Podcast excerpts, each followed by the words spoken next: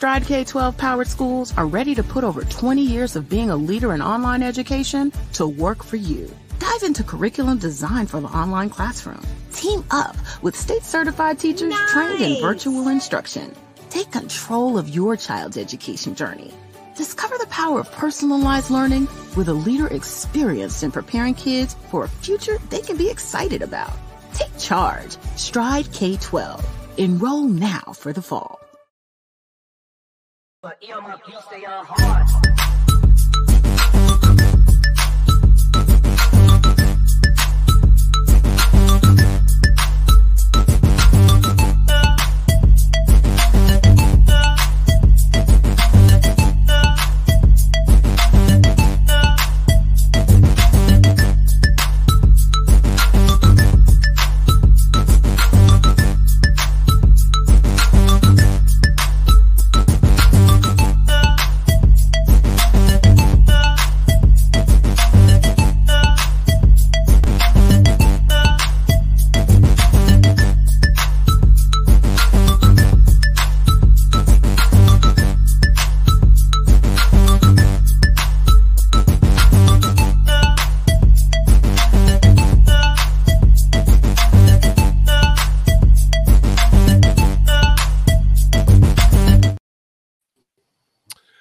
Hello, welcome to a live Monday night edition of the BCSN Sports Wrap. I'm Bryan Fulford. That's AD Drew.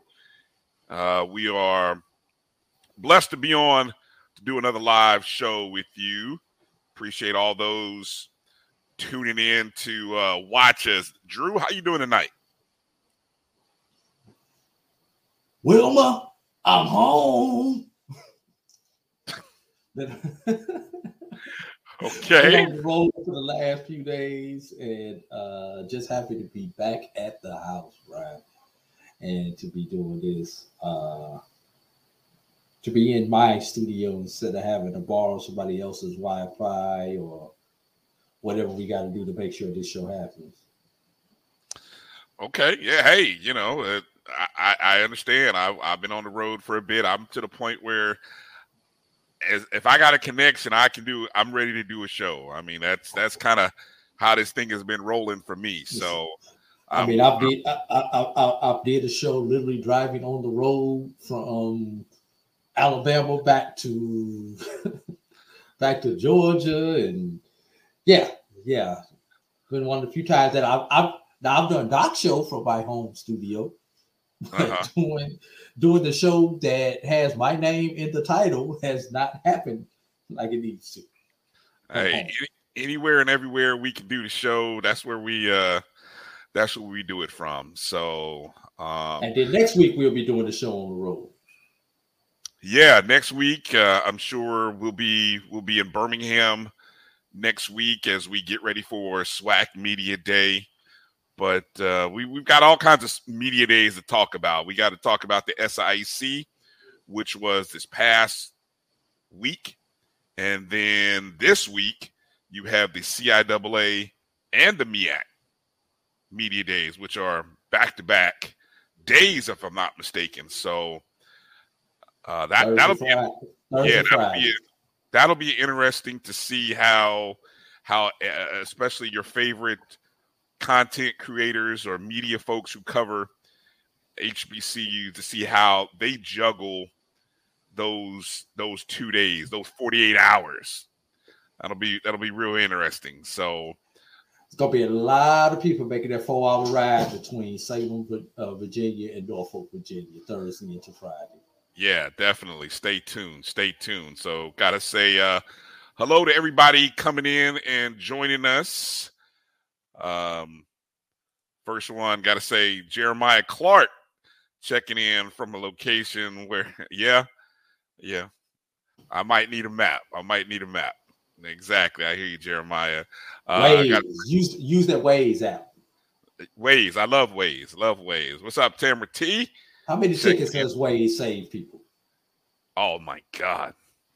Hundreds. Should be hundreds. I laugh. Any anytime I see somebody get pulled over for speeding, I'm like, you need to get a Waze. You need to get Waze because yes. you know it's got to be somebody who who uh who didn't have Waze. Chuck Hunt Good to see you, man. Thanks for checking in from Monroe, Louisiana. Uh, so on today's show, um, ah man, I, I just realized something, Drew. I didn't I didn't take care of my own Wi-Fi issues and connections. Doggone it! I, I knew there was something I forgot to do. So hopefully well, we I will. Get, we hope we can do it during the first break. Yeah, so yeah. Hopefully I can make that. Yeah. So on, on, today's show, well, first off, let me get the particulars out of the way while I can here. Um, make sure you're following the show at uh, my BCSN one. Uh, that's the Black College Sports Network on Facebook, Twitter, and Instagram. Uh, download the Jericho Broadcast Networks app. We are part of the Jericho Broadcast Networks, which is the parent company of the Black College Sports Network. The Google app and the Apple iStore is where you can find though that app. Just search my JBN, my BCSN, and uh, if you want to go find our Facebook page in particular, just go to facebook.com slash BCSN Sports Wrap, and that's where you will find us.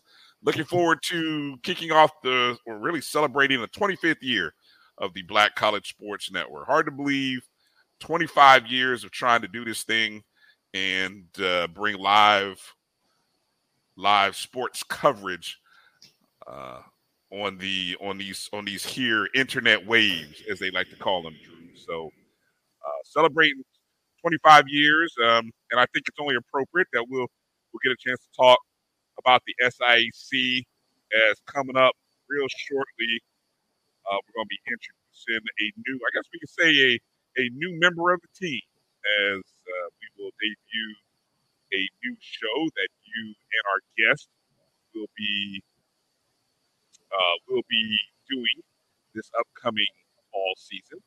So we'll do that here uh, shortly. And uh, then coming up in the second hour, we're going to have a great conversation uh, about HBCU Basketball Association. And this is a league that has been uh, putting out some good press over the past. I want to say I, have been researching and doing and checking on articles that go back at least to about last summer when this concept first started hitting the the media circuit. And so uh, coming up on the show, we're going to actually talk to the co-founders and uh, a, a, young man who is uh, one of the players for one of the teams. So uh, it is a league that is going to be starting up in August. So right around the corner, less than three weeks away from their debut. And we're looking forward to finding out more about this league. You know, it kind of goes in conjunction, Drew. I don't know if how much of uh, if, if you got a chance to watch past this past Wednesday's O&G, where uh, we had um, a young man who is the commissioner of the Pioneer League Baseball League, and uh, just some of the things that you know he's doing. But it's it's very interesting to see people that look like you and me operating in these spaces of league ownership and commissionership um, and for professional organizations. You know, I, I find that real interesting, a real positive, real positive turn. Definitely is a uh, is is a positive. You know, uh, just the fact that you have African Americans running professional leagues, and then for there to be a professional league that is HBCU based, as far as the participants in that league, it's just a bonus, right? I mean, what anytime our profession our players go from the collegiate leagues to professional, it's always good. It always makes the alumni or whatever institution that you went to feel good about your uh, about your program, you know. And you know, we like to brag about stuff like that. I've got uh, you know, I've got this many people who went to my school who played in the NFL or MLB or not too many of them played in the NBA as of recent, but even still, you know, I bet I guarantee you people from Grambling still hold on to Willis Reed. So yeah, and, and they should. Um, you know, I, I, wonder about the younger generation though, I, whether the younger generation holds on to a Willis Reed or not. Um, but I, you know, and it's so hard to to really understand. I, I think it's hard to understand what what drives young people, um, and, and I think there's this uh, there's this desire to by by some to want to appeal to you know younger generations when so many of your alumni are older working professional people. You know what i'm saying? So it really is this dichotomy of yes you may have the several hundred thousand no the, the thousand or so students you know uh, anywhere from two to ten thousand depending upon your school. But it's that alumni base that really dri- uh, drives and stirs the pot you know? But you know who are the actual um what's the who are the actual stakeholders that matter it's the students you know and so it's a uh, it, it, it, and and that's why you know I I maintain we have got to find ways within the HBCU community to take advantage or, or, to create name, image, and likeness opportunities uh, for student athletes. It's the one thing that I truly feel, Drew, regardless of race. Uh, let, let me let me take that back because I, I don't want to say race because there are a lot of black kids at PWIs that are making good money off name, image, name, image, and likeness. Uh, let's say the, the divide in resource, high resource, and low resource schools. NIL is the equalizer, I think. I, I, I will give you something also that we could be creative with when it comes to NIL, Bryan. Every athlete does not qualify for academic scholarships. Now, when you have somebody who can play some ball, they've got a 3.7 GPA coming out of high school. If they still do the ACT, if they t- your school takes the ACT, you've got a 30 plus on the ACT, blah, blah, blah. That, that kid's going to get money, right? They're going to get money hand over fist in multiple ways. But what about that athlete? He's a decent, he's a decent basketball player, but he's at a D2 or NAIA. And for those of y'all who don't know, D2s and NAIAs typically don't give their student athletes full scholarship. But he's not going to qualify for any type of academic money because he's got a comes out of high school with a 2.7, 2.8. He's just an average student who just happens to be a good athlete. Why not instead of scholarship, scholarship, scholarship? Hey, that same five hundred dollar, a thousand dollar scholarship that you may contribute to, contribute to NIL deal for this young man or young woman, and and and help that young man or young woman along, and hopefully they'll help your institution to some W's. Just by, just just just by two cents. No, I I feel that. I, I here's what I think when I hear you say that. There's a large Hmm, I feel like there's a large segment. I don't know this to be fact. I feel like there's a large segment that will always defer back to what's the primary goal of the institution. And it's why you see so much given in the way of scholarships and funding. It's like when the schools go out and fundraise, the school's not necessarily fundraising for athletics what are they usually fundraising for nine times out of ten? Academics. Academic scholarships. But what's the front door of the university? I, I understand that. I understand that. Now, that's I've the, got, I, that's I've got another, I've got another problem. That every school deals with is how do you balance that? You know, the the monies that you're getting, whether it be federally or from the private sector, you know, that you get for academics whether it be your academic students to keep your teachers, uh, things of that nature. But then, how do you get? How do you take advantage of relationships as it relates to athletics? You know, here's the problem. Here's the problem, Bryan. We don't take care. We don't take advantage of relationships as they relate to athletics because we don't. Ah, what's the word I'm using for? We don't uh, take advantage of opportunities that athletics provide us to market our. Mm-hmm. How many of our universities are in towns where no one knows what your football schedule is. Well, oh, I won't man. say football schedule. Most people know what the football schedule is. No one knows what the basketball schedule is. Man. No one knows what the volleyball schedule is. Right. When, when is the last time you went that a lot of these people go to a restaurant, barbershop, uh, grocery store, whatever, and just Hey, I saw you in the grocery store. Here, uh, come come check us out to play. But you know, you know what we don't do anymore, Bryan. Remember the old schedule cards used to get down at the gas station?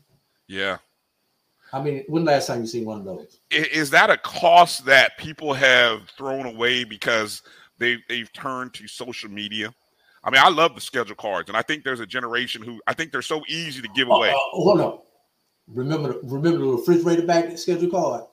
Again, refrigerator bag timeless, timeless promotional pieces. I, I, I find those things from seven, eight years ago just floating around somewhere sometimes. Matter of fact, I had a schedule magnet before I just moved into my uh, new place that I know was four years old, still on my refrigerator.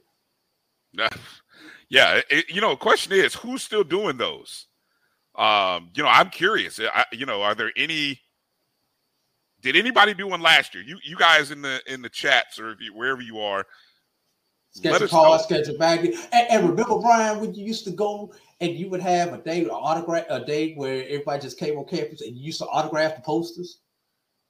Some schools are doing that. If it, yeah, I know what you're talking about. Some schools still do that. I don't know if everybody, if they don't, they should. But you know, then again, I, I I think this might be a good year to start bringing that stuff back if if uh, people shied away from it, obviously with the COVID, COVID, stuff, but but still, I think those are great ways to bring people back into into the fold. You know what I'm saying? Um, so yeah, yeah. Uh, let's get start getting into it. I know Edward brings up a good question right out the chat rooms here. Can we get the SIC versus the CIAA in football and basketball? Edward, you're you're you're look. I have been who has been advocating for a not only in football but in basketball an SIC versus CIAA week. This guy. This guy. I have been I have been talking about this for the last I think what at least the last three seasons, right? Minimum. Minimum. Minimum. And, yeah. and I'm gonna answer the basketball piece, Bryan. You know, go go ahead with the basketball piece. Working on something that close for something for postseason basketball. SIC and CIAA, along with a few other institutions. Yeah, but we we got to find a way to do. We got to find a way to get that um during the regular season. Well, they do. They do. They. I know last year they had a CIAA SIAC challenge or crossover. I believe it was at Morehouse in the SIAC and well, I want to say it's Shaw and the CIAA uh, SIAC institution, the CIAA institution uh held held one last year in basketball along with the uh, I believe SIAC and Sunshine State Conference had a crossover, and the Gulf South. Th- there were a few different preseason basketball uh, crossover and challenges uh, in last season. I know the CIAA did some also. Mm-hmm. So there were there were a couple of weekends. I want to say those were around the Veterans Day weekend last year the second weekend of November, first like the first full weekend that you could play last year. They they did that, and hopefully there will be some more of those again. Uh, haven't seen a lot of the basketball schedules being released yet, but that is a uh, yeah, that is definitely a football challenging because both teams are both conferences have an eight game conference schedule. That only leaves two weeks in which you can play each other.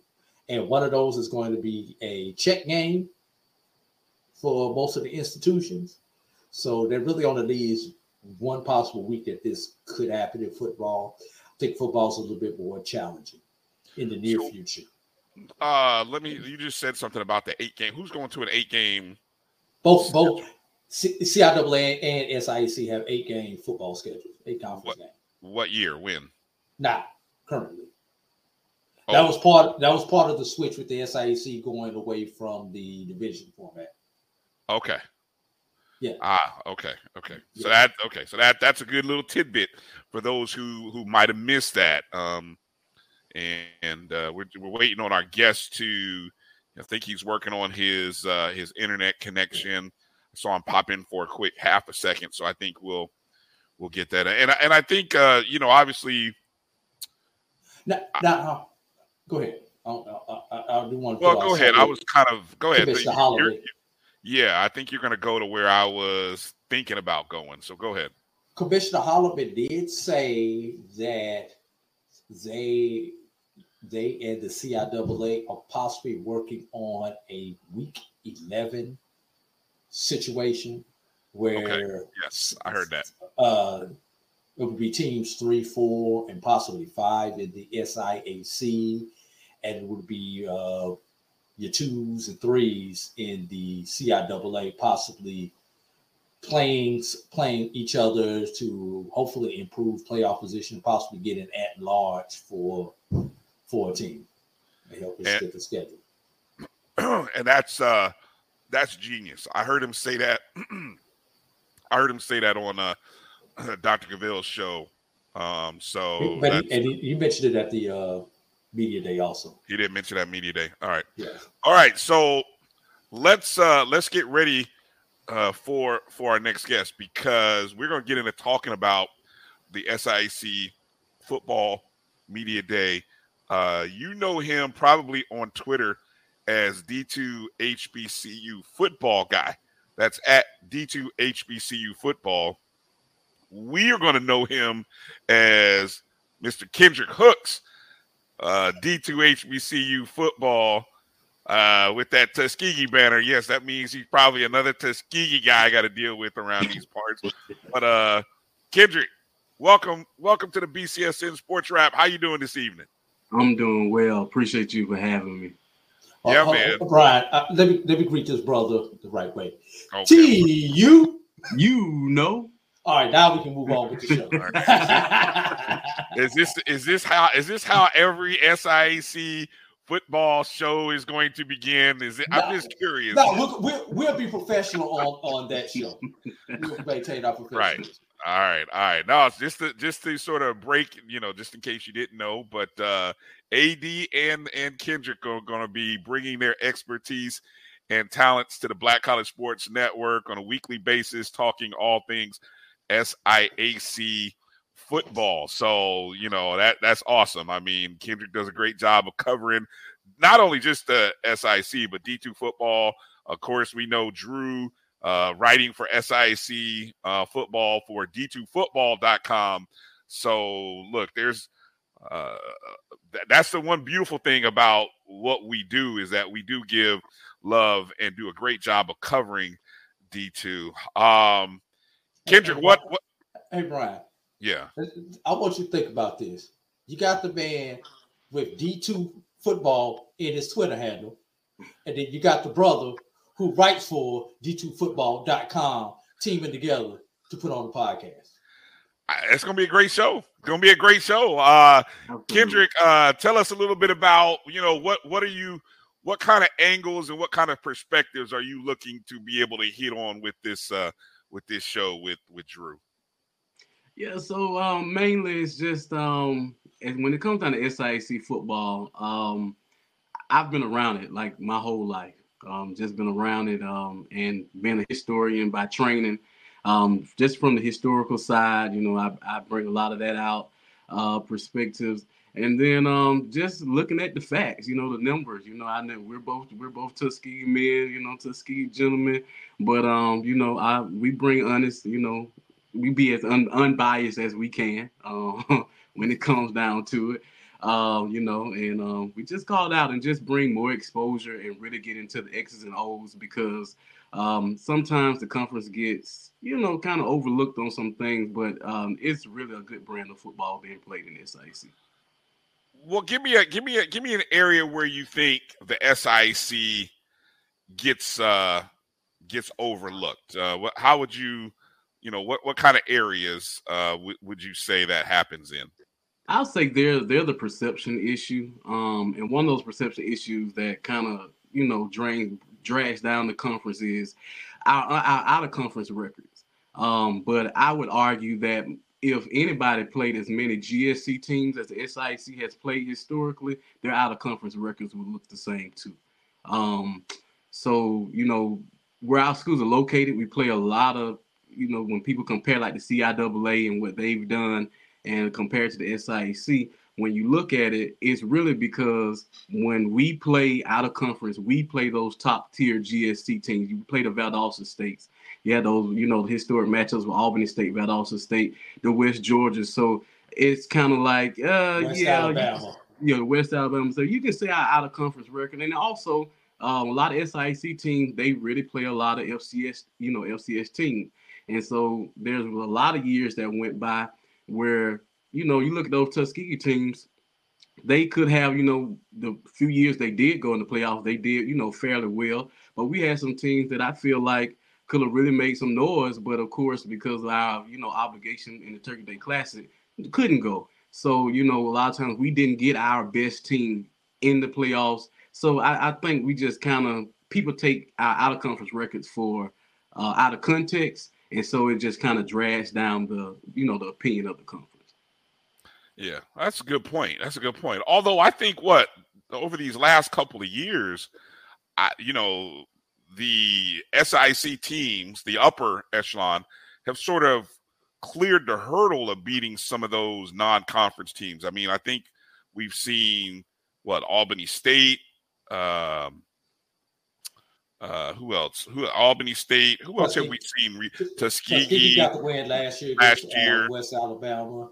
Uh-huh. Uh, I think we've seen Fort Valley pick up some uh, non-conference uh, wins. Savannah uh, that first year uh, that they dropped down picked up some uh, some non-conference wins. So yeah, so we have seen some do it, and I can't can't really remember if Miles has picked up any non-conference. Miles had that that one year that um North Alabama was really strong, and they beat them by that one that that one point. Um, yeah. Coach Ruffin chose to go for the two point conversion instead of going into that second overtime with them, and that was when people started realizing, hey, this Miles team, you know, under Ruffin was for real. You know, they they almost shocked the world. I think the North Alabama team, I think they went on, and I, I think they fell short um, in the in the title game that year. So, you know, um, the the they we have they have made a lot of um, a lot of gains, and even if you look at our FCS records, you know, just take Tuskegee out of the FCS for a second because they used to call them the FCS Slayers. But you look at last year, um, those SIC teams, I mean, they played those SWAC teams tough, and you talking about um, this during a time where everybody was talking about all the talent and the renaissance of the talent coming back to the SWAC. But you look at it, those SI teams, I think the largest margin of victory was 10 points from FAMU that people argue and say was the second best team, you know, in the SWAC. And you look at Albany State, you know, what they finished. I mean, you can argue them third or fourth um, best team in the SIC last season. So you see um, a lot of those teams making waves. And don't forget, Lane beat Tennessee State. And, and, Lane and Lane beat Tennessee State, and they were one bad call away from beating Pine Bluff. Oh wow! Really? Okay. Yeah. Hmm. Um, man, you know, it's got me thinking as I think about the SIC, and I and I wonder, the SIC versus, you know, I was just talking about before you jumped on. I don't know how much you heard. I've been advocating for a, a particular weekend where we had the SIC teams play the uh, CIAA. I, I think that would be a fascinating cross mix and almost the same way you see that done, that cross conference thing done in basketball. I know it's kind of hard to do in football given the number of games. Well, especially previously, um, maybe maybe less so previously than it is now because you had seven. Everyone was playing seven conference games uh, prior to this season, where now everybody's jumped to eight. But what's your take on SIC versus uh, the GSC versus the CIAA? What in terms of street cred, you know, if there was such a thing in football, you say, or, or well, I mean, look, let's call it recruiting cred, because I think at the end of the day, that's what all these guys are going to be recruiting against. I mean, they're all recruiting against each other in the same footprint. So if you want to say, hey, our conference is this because we beat them X amount of times, which one holds more weight, do you think, uh, Kendrick and, and Drew? I even propose that to you in terms of what holds more weight beating a CIAA opponent, or if getting getting a chance to either play a close game, good game, or get a win versus a GSC opponent? Uh, I'll go first. Depends on who you're asking, Bryan. If you're asking somebody who is going to get you a possible playoff berth, that GSC win is going to carry more credit with them. If you ask somebody at the barbershop in Atlanta, Georgia, that win over that CIAA team is going to get you boys street cred than that win over a Valdosta State or West Georgia or some, some, something along those lines. So it depends on who the market is or who you're trying to impress, Bryan. You trying to impress the voters? Well, how about Valdosta State? How about the recruits? Yeah, the recruits. I mean, that that's where I think at the end of the day, uh, either your recruits or your fan base, one of your two, I think would be your one A and one B. Now, like you said, I, am I'm, I'm, I'm, the recruits are probably more happy with their victory over West Alabama or Valdosta State because a lot of their classmates and a lot of the people who they grew up playing against are at those type of schools. You know, uh, uh you know, Mississippi College or some, somewhere along those lines, about you know, one of those type teams. But if you ask the alums, oh hell yeah, we'd rather be Winston-Salem State or be the Shaw or be the St. Aug or or one of those things. So I think it's generational also, Bryan. Just by two cents on it. Mm. What about you? Yeah. So um I You're gonna get me in a little trouble here, but it's hey, that's how we love to do it. That's how we love to do it. Kendrick. Go ahead, um, so fire I'm away, get in trouble. I, am I'm, I'm one of those ones that um that that core SIAC bunch, right? We we got some more schools in now, but I I'm still my mind still is wrapped around that core SIAC bunch. Um, you take like for instance, the conference was trying to get that week zero game uh with Benedict and um uh with the Fayetteville uh, State? Fayetteville, yes, Fayetteville. Um, I think when you look at the recruiting train, you look at the type of recruits that Benedict goes after and the, and the recruits that Fayetteville State go, goes after. A lot of those guys, they were really battling out on the recruiting trail. Uh, most of the guys that had offers from Benedict had offers from Fayetteville State, your Shaws. Um, you look at like Tuskegee and Fort Valley, Albany State. Albany State goes after a guy. Valdosta State is going after, after a guy. So it really depends on where you're trying to pull guys. Like where do you recruit? Where's your recruiting footprint? Um, I think when you when you look at schools like Tuskegee and Morehouse, um, when I had Morehouse head coach um, on the Twitter space, one of the things he said that M gets him into anybody's house, and he can go anywhere and recruit.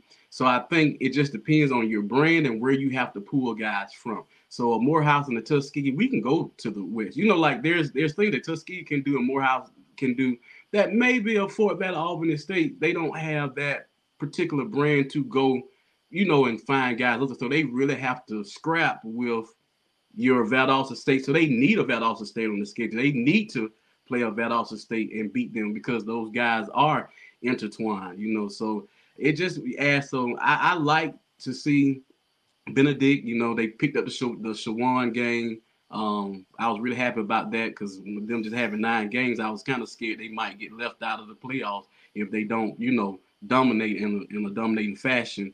Um, so I think those schools, like they they you know like yeah they can play play the Shaws and the Fayetteville States, but then you get you get further down, you start looking at some of these attendance for some of the games that you've seen in the past. I mean, a Kentucky State versus a, a Livingstone. Who's who's who's interested in that? I, I you know, so it's just one of those. It's it's one of those things that it, it's a case by case scenario. And even with the conference moving to this eight game schedule, I was really curious as to seeing where were the AD's mindsets, you know, um, because I know initially Dr. Holland was talking about, you know, putting teams in a better position for the playoffs. But then you see schools like Miles and Lane, they use the opportunity to get another payday because now they have two FCS teams on their schedule. You know, mm-hmm. Miles plays play they play Bama State and Pine Bluff this year.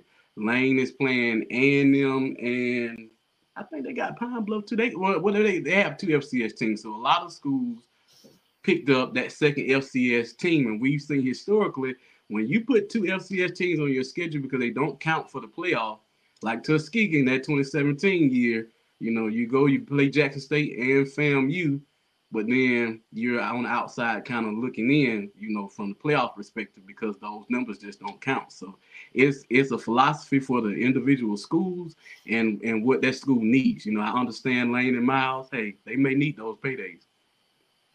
I, am gonna give you guys a great topic that I hope you guys get into talking about is let you write this down. Get, get, your pen out. uh, but it has to do with looking at the regional ranking committee and finding out, you know, where is that representation? Because Kendrick, who's the conference reader, right? Because Kendrick just brings up a good point about. Let's just say you said Lane and who uh who was the other team that has two?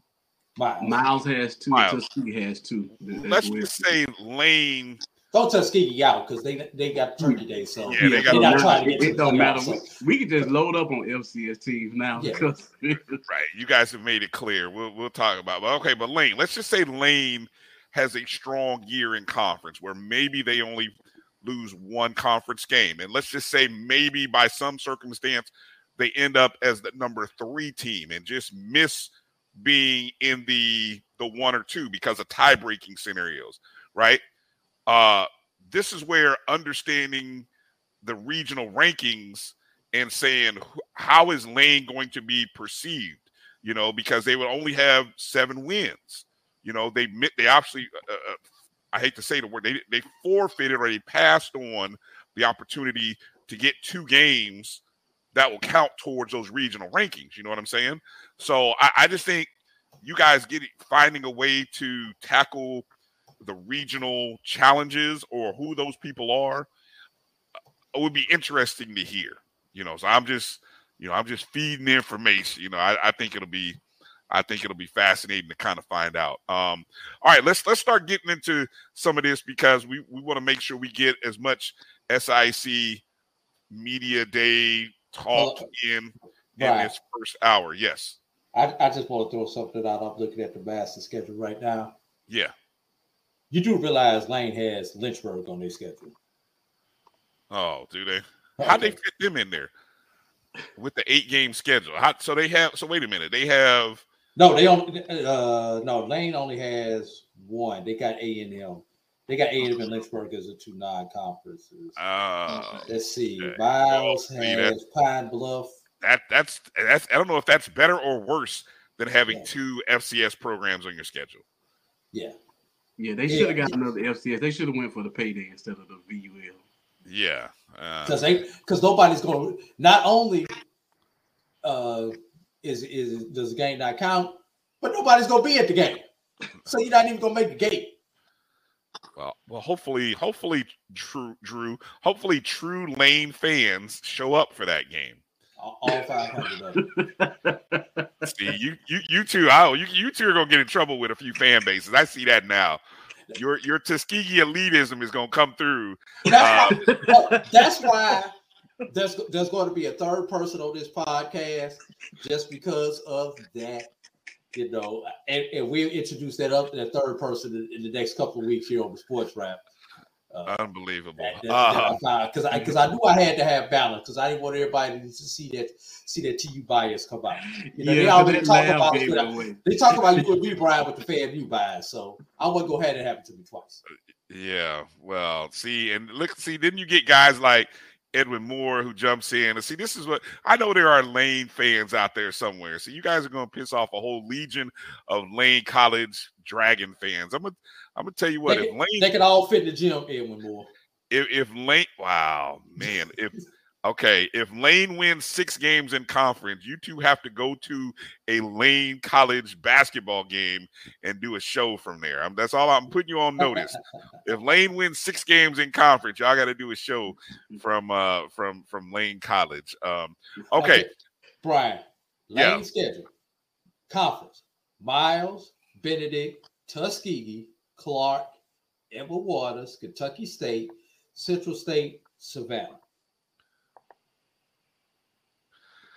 Look, Drew, don't do it. I'm not gonna look. We're not gonna do predictions on because you know no, what? After I'm just saying, you said six wins. Uh, you tell me where them six coming from. Hey, I don't know. I don't know. I haven't done. That's your job. What'd you say, Kendrick? They had their shot last year. I I felt like year. last year was their was their shot. Then after the yeah, no. All, yeah. Although I, I, I will say, watch out for my guy Walter Tatum. He was uh he was first team uh for Lane. Uh, used to coach him in high school, so I am rooting for at least one person over at Lane, Number 31, Walter Taylor. All right, let, us get into talking about this uh the the SS the SIAC upcoming season. First off, we mentioned going to an eight game schedule, no divisions. Uh Drew, I think we've we've touched on it before, but I want want to get Kendrick's take on that change, and then uh you we'll, we'll let you add yours in again, Drew. So Kendrick, what's your What's your opening thoughts on the eight game schedule, non divisions, just overall?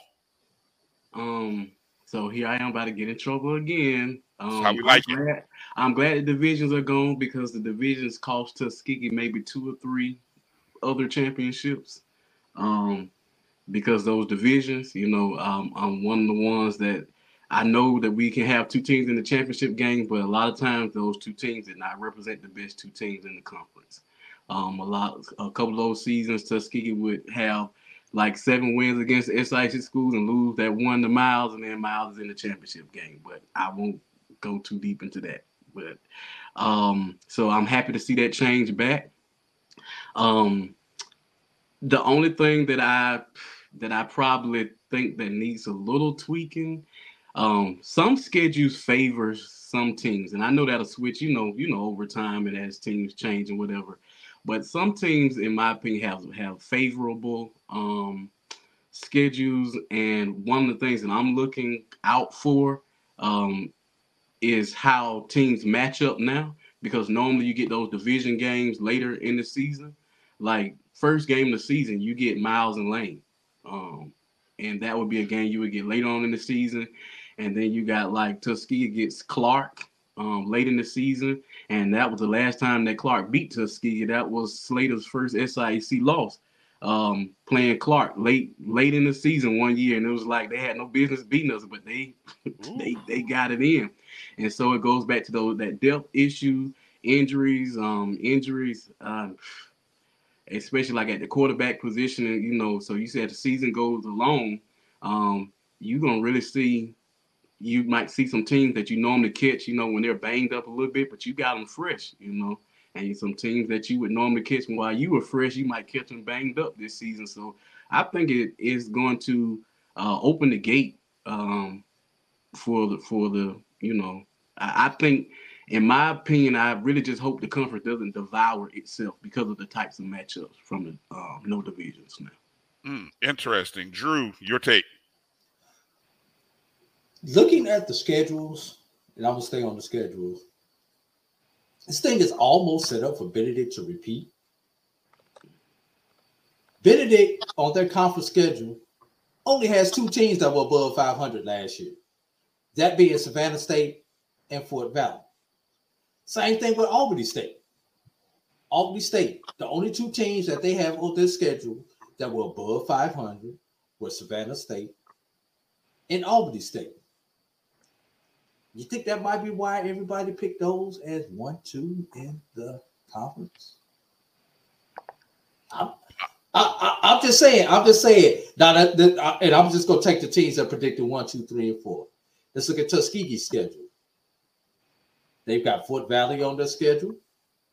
They've got Savannah State on the and, and Savannah State on their schedule. So they are about the same as as the other two. So Tuskegee's in a favorable position. Fort Valley, though, they've got Tuskegee, Savannah State, Benedict, and Albany State on their schedule. That's a day. That's that's four of your eight right there. If you win, if, if you win all four of those, trust me, you deserve to be in there. And we're, we're just going one more. Uh, the team number five, uh, Savannah State, on their conference schedule, the teams above 500, they've got Albany State, Fort Valley State, Tuskegee, Benedict, and Lane. So Savannah State probably has the toughest schedule conference wise right now of the, of teams that are expected to continue. So so let's bring it back to the top four here as we look at the the preseason rankings from yesterday or last week's media day. Obviously, Benedict favored Albany State two, Tuskegee three, Fort Valley State four.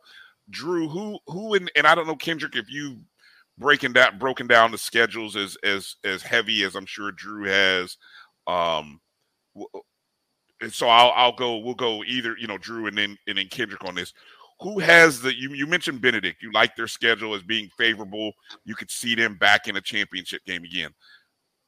Among Tuskegee, Albany State, Fort Valley, who's got a schedule that looks favorable that could put them in a championship game? You said Tuskegee. Well, Fort just Valley. among the top four. I mean, let's go to top four. I mean, obviously, if you want to go outside the top every, four, everybody but everybody but Fort Valley. Okay. Kendrick, all three, the, all three, all three of the other teams, I would say their schedule is pretty much the same. But Fort Valley, by far of the four on the screen, based on last year's records, has the toughest schedule of the four that you have on the screen. Yeah, so I, I, I agree with that. Like just based off you know last year's um results, I would say you know Fort Valley would have a hard road to run because of you you got to know Tuskegee gonna throw everything they got at them that first game. Like to beat us three years in a row in the Red Tail Classic. like, come on now.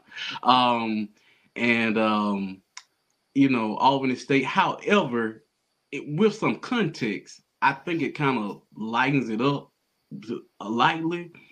Um, growing pains or something. I, I I know the voters voted Albany State too, but you know the New philosophy, coach. you know, like yeah, the the philosophies that change, and um, just hearing Coach Gray um talk a couple of times, and just looking at at that roster and what he says and what he says he wants to do, I just feel like Albany State will have some growing pains.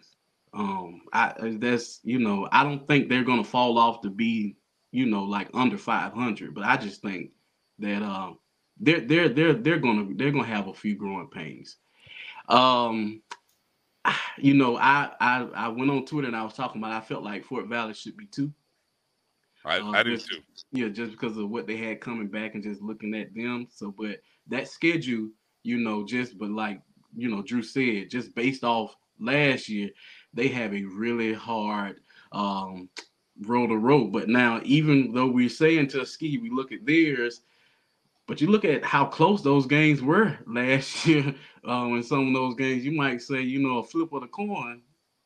In three of those games, we could have lost. So it's like uh, I don't know. You know, we went two overtimes with Miles, two overtimes with Clark, or did we go three overtimes with Clark? I don't know. It was something ridiculous like yeah, it, it was. You know, um, um, that Central State game, they were right there, and Allen almost came. Like you know, like there were some close games. So it's not just looking at what those other teams have done with their roster. Um, I, I, just think the conference is wide open. I, will just be honest. Um, but like Benedict has the easiest to to me because of what they have coming back defensively, um, and especially on that defensive line. I'm not sure if any of the schools have addressed their offensive line woes enough in the offseason um, with additions and the way they recruited to be able to handle um, Benedict's defensive line this year. So I that's why I feel like Benedict is, you know, primed to and with the to go back. Here's the question, y'all. Is Benedict 2023 what Southern was in 2022? Southern had Southern had an excellent defense. It had, had everything in offense, but the question was at quarterback. Eric Phoenix is not there anymore. We don't know what Benedict has at quarterback. We know if they saw that quarterback problem, Benedict will be tough to beat because of that defense. Just like Southern last year had, had one of the top defense, number two defense in the in the conference next next to Jackson State but couldn't solve the quarterback problem. Will that be Benedict this year?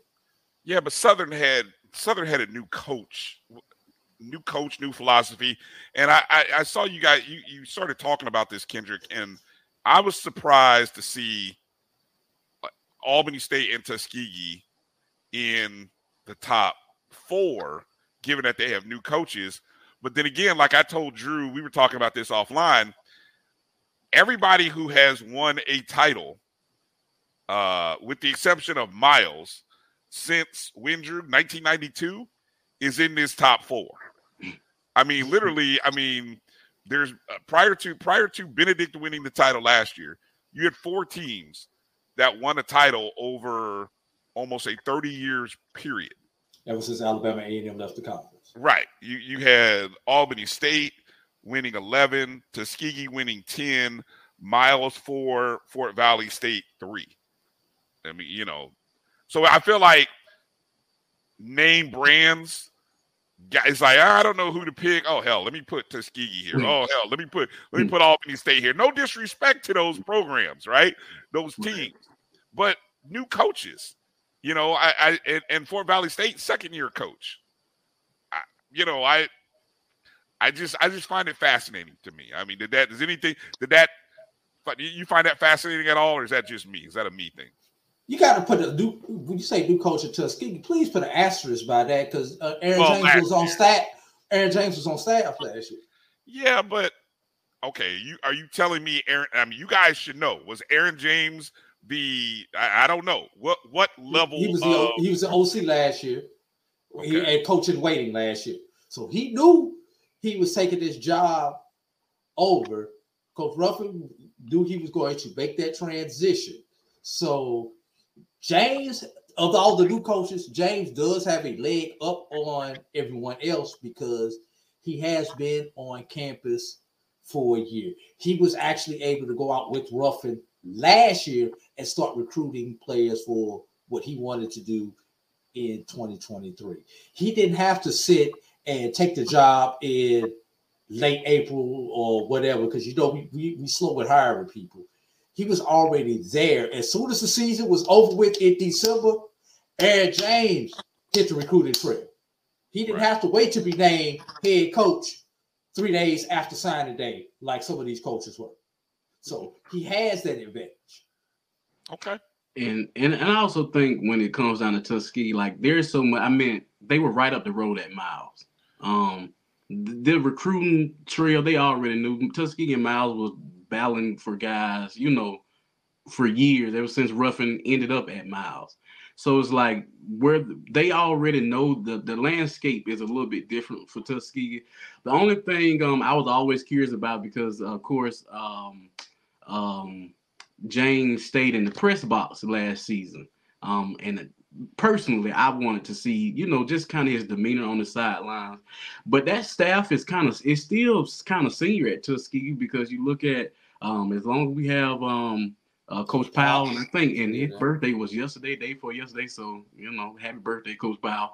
Um, he he's there, and I mean, and you know, you got guys who just know Tuskegee around there. Our tight end coach is still there, so it's like you know that that coaching staff. Coach, Coach Brunson, new. Coach Brunson is still yeah, there. yeah. Coach, like you know, those coaches at Tuskegee, they they're they're not new. Those guys, they already know know uh, what the expectation is for that. So, um, it's it's just a step up. You know, um, I, I think that philosophy is going to be you know pretty pretty solid at Tuskegee.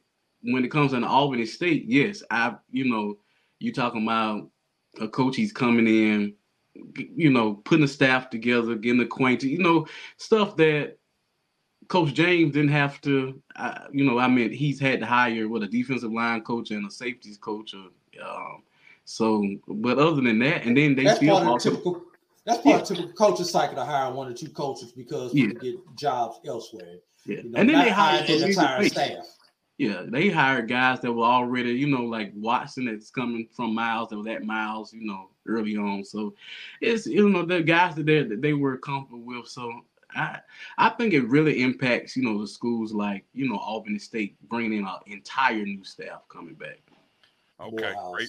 That's a great State. point. Great point. Let's go to this next group. Okay, these are the group you know for everybody five on down, and you take a look at their predicted order. Now, one of the things that were brought up, of course, last year in the preseason rankings, nobody had uh, the two teams who played in the championship.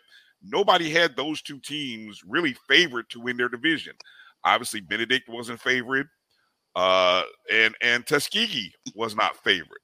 Um, although I think a lot of us in the media were kind of shaking our head like, mm, I don't, if I had to put my money on somebody, it was Tuskegee. I, I, remember having that conversation with Jamie Walker and a few other people. So if you look at this group from, you know, Savannah State all the way on down to Morehouse, and there's two new coaches, obviously at Morehouse and Kentucky State. Um, is there anybody in this group that could find their way into, say, that top three or four echelon that that maybe will challenge uh, Fort Valley or Tuskegee or Benedict for a shot at a championship? Let you go first, Kendrick. Um. So, as much as I don't want to say this, I think it's Miles. Uh, Miles had a one and nine record. That was definitely not a one and nine team. They just, um, when Coach Shade got there, the amount of guys that came over from Miles with Ruffin, I felt like it was already going to be rough. He talked about it. Depth was his, you know, issue uh, for his team. Playing Alabama State, which is uh, just a physical team, that first game, and plus Alabama State had already played, uh, you know, a tough game against Howard, so they pretty much knew. You talking about this new head coach getting a team lose your top wide receiver, your your running back, and your number one quarterback. You know, I mean, basically in the first drive, you know, the first two drives of the game, that was rough. But that defense that he had, that defense, I I, I put this on my Twitter page not too long ago. Uh, it took Bama State, I think, six possessions after about that three minute mark in the first quarter to even get a positive yard against that defense of Miles. It's like once Miles realized they were in the game, um, that defense showed up. And if you can see that same defense throughout the season, that defense shut Benedict's offense down. I know that score is confusing the people that 20 to 3. They only scored one offensive touchdown. I, I was there. I was there. Yeah. And I was like, yeah. And they did the same thing with Albany State. It's just Miles just had no offense at all. Like it was horrible. um, but the weapons that he that he's getting back, you know, the guys that were hurt, the guys that couldn't play, that decided to come back for them. Plus, um, he added he. I mean, he, the wide receiver. I think in the spring he only had four wide receivers on roster. Um, they went out and got some guys. He also said that um, Newsom uh, Claude is coming back. Um, so that I mean that that right there took my stock in miles right back up once I realized that he was coming back. You know, for another year. Um, they got a, a, a pretty good um, recruit coming from Louisiana. That quarterback they signed, um, I can't think his name at the moment. So I mean, I think Miles. You look at those those pieces that they had. I think they lost a defensive end um, that was really good, and he he's gonna be at lane. But other than that, that defense is pretty intact. That linebacker core. So I you know, you can look at that one and nine nine schedule, and you look at what they did. If they had a little bit of offense, a lot of things could have been different, you know, in the conference last year. So I, I wouldn't sleep on Miles. Mm, that, that's interesting. That's interesting. A one and nine, one and six conference team. Mm. Uh, uh, what about you, Drew? Uh, I got a couple teams, and I'm, going to go through them quickly. Uh, first team I'm going to say is Edward Waters. You know, they've got they've got Deshaun Hughes back there at running back. You know, I I was messing with Joshua Jackson, the uh, the uh, sports information director at Edward Waters, and I was like, damn, how many years eligibility did Hughie have? So I think he is finally a true senior. This is this is it for him. Yeah, this is his final uh, year. Yep. Yeah, that's what he, that's what he said. I was like, dang, I, I literally remember when he literally walked onto came onto that campus as, as a, and he was an impact running back then. Yes. So I, I just knew he was uh, gone by now. Uh, so that's COVID year. Yeah, COVID and red shirts and all that kind of stuff is caught up with has caught up with people. But you got to remember, Edward Waters lost a couple of games last year, literally on the last play of the game, and I believe two of those were conference games. First three games lost the on the last play of the game, and they won their last four games of the season.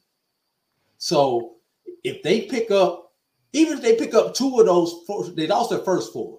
If they pick up two of those first four, where they lost at on the last drive or the last play of the game, we're talking about a very different Edward Waters team. And, and, and, Drew, I'm still curious about that lane call that gave them the ability to bring that field goal uh, team. I, I I bring that up. I still haven't got a really good explanation for that because I I, I, I unofficially say that Edward Waters was six and five and not five and six last year. Yeah, but Edward, no... Edward Waters very easily could have had eight wins last year very easily. So I expect them to get over that hump this year. Uh, don't laugh at me when I say this, y'all. Allen. Allen probably has the second best quarterback. Well, let me, let me say that. Allen has the best quarterback uh, returner in the conference, not named Kelvin Durham, and that being David Wright. Two things for Allen. A, they got to keep Wright healthy. He only played in like five, six games last year. Number two, allocate allocate stop a running nose. so Allen got to figure out a way to get some stops. If Allen can figure out those two, I mean, I, I really see Allen picking up four or five wins this, this season if they can figure that out. And my wild card, Clark Atlanta. They have a favorable schedule. Their two toughest games occur in the first three weeks. If Clark Atlanta goes into October with one or fewer losses, that's going to be the team that's going to not get that may wind up playing in, in the championship game. Everybody sleep on Coach Slater. Coach Slater, until he became athletic director, was was a good coach. He's only the second winningest coach in Tuskegee history. Now, minute, he's no longer that he's no longer an athletic director. All he has to do is coach. Let's keep something in mind. Remember, remember Clark Atlanta did not have an athletic director. Right. Who was not named the interim athletic director.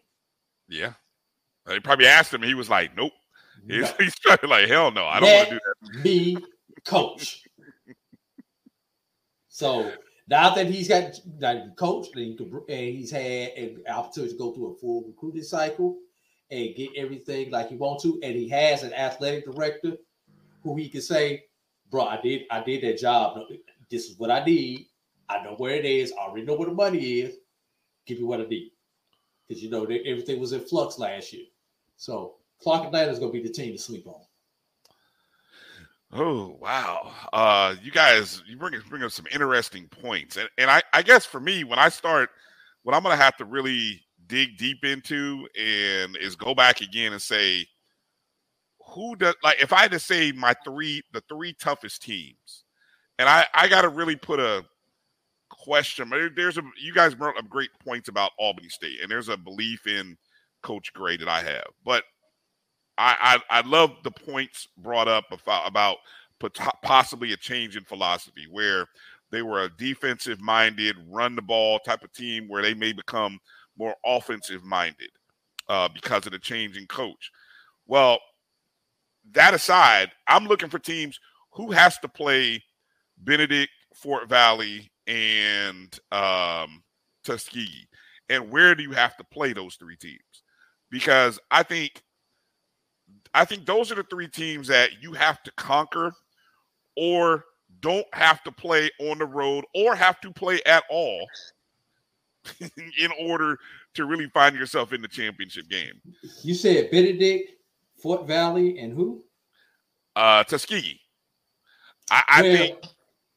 I know. I know the, the, the one team that has to play. Let's see, Fort Valley themselves have to play Benedict, Albany State, and Tuskegee. But see, I think Tusk- I think Fort Valley is built like uh, okay so basically let me let me an, an, uh, uh, analyze this from the standpoint of saying if these were heavyweight boxers you got the number one two three contenders where i think you know hey all it takes is a good punch a good fight if you're the two or three guy you can you can beat the one but if you were the number five contender or number six contender you know you need a break you need somebody you need to you need to catch catch a good left hook catch somebody on a bad night, maybe a little food poisoning the night before. I don't know, something something that's going to help you get over the hunt. And so to the equivalent of that would be, hey, we don't play them on our schedule this year or hey, we have them at home.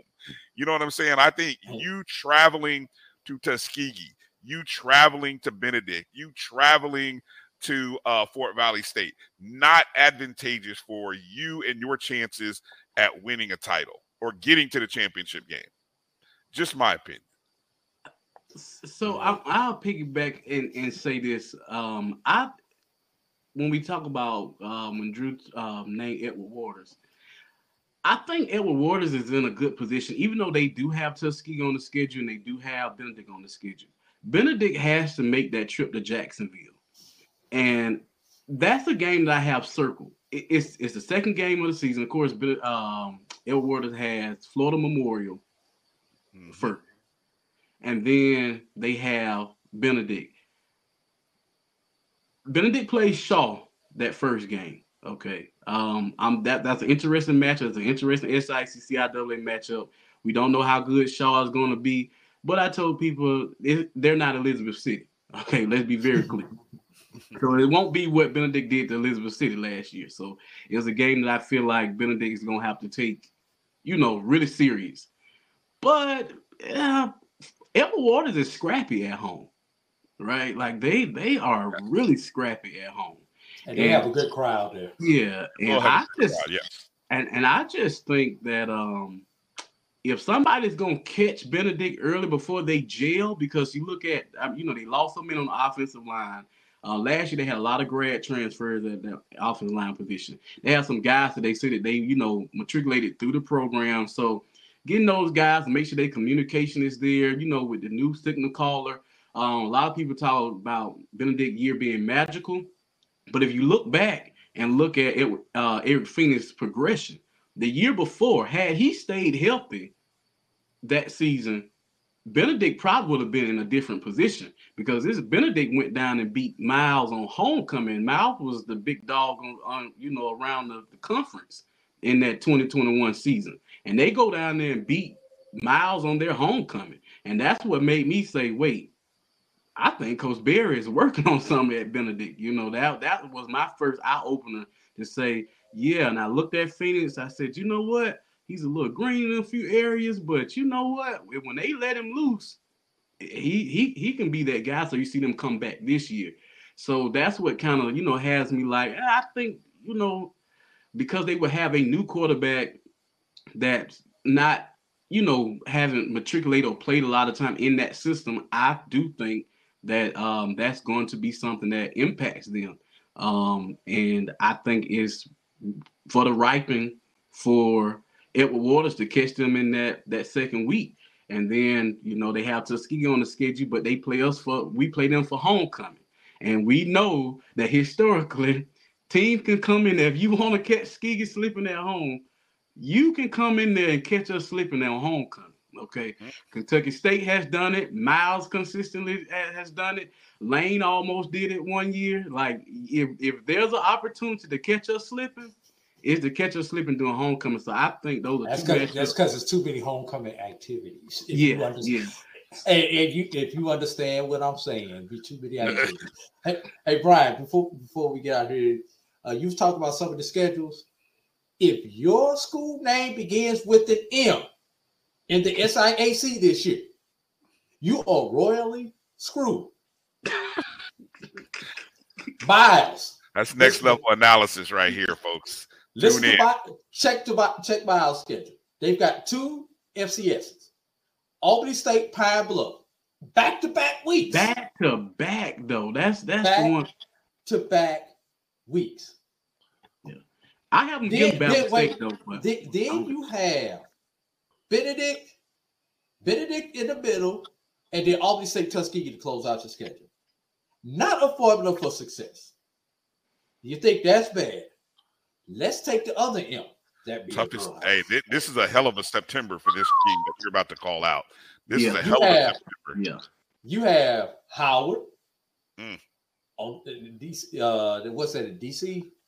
No, that's in New York. Uh, that's the that no, that's the uh that that's, that's the DC. They got Albany State in New in in the New York the Classic this year. Okay, that's the one in DC. Mm-hmm. Okay, okay. Did wait? So you got to go from DC back to Atlanta, then back to New York. Well, you got to go to Ohio back first. To back you got to go Ohio first. Yeah, you forgot about the Ohio weekend to start the season. Yeah, yeah, yeah they Ohio, got DC, New York, Jacksonville, Florida. Then you go to Columbia, South Carolina to play Benedict. Before, before, before you, and you still haven't made it home. Then you go to Birmingham, Alabama to play Tuskegee. It's a tough September. Before you finally come home to play Miles. Didn't Wyclef sing a song called "Gone in September"? Or that was gone by November. Uh, they'll be gone by September. Morehouse might be gone by September. Uh, Wait, but hold up, hold up. Then after you get that one, uh, get that one home game against Miles, now you got to travel down seventy-five and go play Fort Valley. That's a monster. Yeah. yeah. Hey, uh, before we before we close out this segment here, Kendrick, again, um, you guys make sure to follow Kendrick at D2 HBCU football on Twitter. You know him as the D2 HBCU football guy. He and Drew will be uh, bringing an SIAC football show right here to the Black College Sports Network this fall. Uh, give me your give me your one two. Who plays in the SIAC championship game, Kendrick? Um, Fort Valley is conditioned. If Fort Valley beats Tuskegee uh first game, they're going undefeated. Uh, so I have them. I, I, have them there, and very possibly could be a Fort Valley Benedict um, uh, SIAC championship game. However, if Tuskegee wins wins that, then it's going to be a Tuskegee Benedict uh, showdown again. All right. So the Red Tails is going to determine who's going to be in one half of that championship game. That'll be wow. That's a way to hype that game up. Uh, Drew, who's in your championship game? I have Fort Valley Tuskegee in the championship game, but I have Tuskegee beating Fort Valley in the Red Tails Classic, and that being Fort Valley's only loss on the season. Like you said, been known to slip up. I've got Clark Atlanta coming in on homecoming and beat it Tuskegee, as it's a true homecoming, as Coach Slater comes back home for Tuskegee for Tuskegee's regular season loss. All right, so both, somebody, both, teams will come in nine and one. Somebody, somebody out there, let me know if you find a book that has that game already pre-planned, so I can go put some money down let me know if you find that anywhere out there, folks. Um, all right. Hey, uh, Kendrick, man, we look forward to uh, you joining the family, joining the network, uh, being a part of uh, everything that we do. And uh, we can't wait to you and Drew get going. Uh, I believe Monday nights are when it, yeah, obviously the sports wrap won't be on Monday nights, but your show, Drew, right? Monday yeah. nights coming up in the fall. We're just trying to get everybody trained to be looking for us on Monday nights. I, I got you. Hey, exactly. There you go. There you go. So we'll, we'll, let you guys know exactly what time and the more specifics in the upcoming weeks. But uh, again, we look forward to you. Uh, in August. Okay.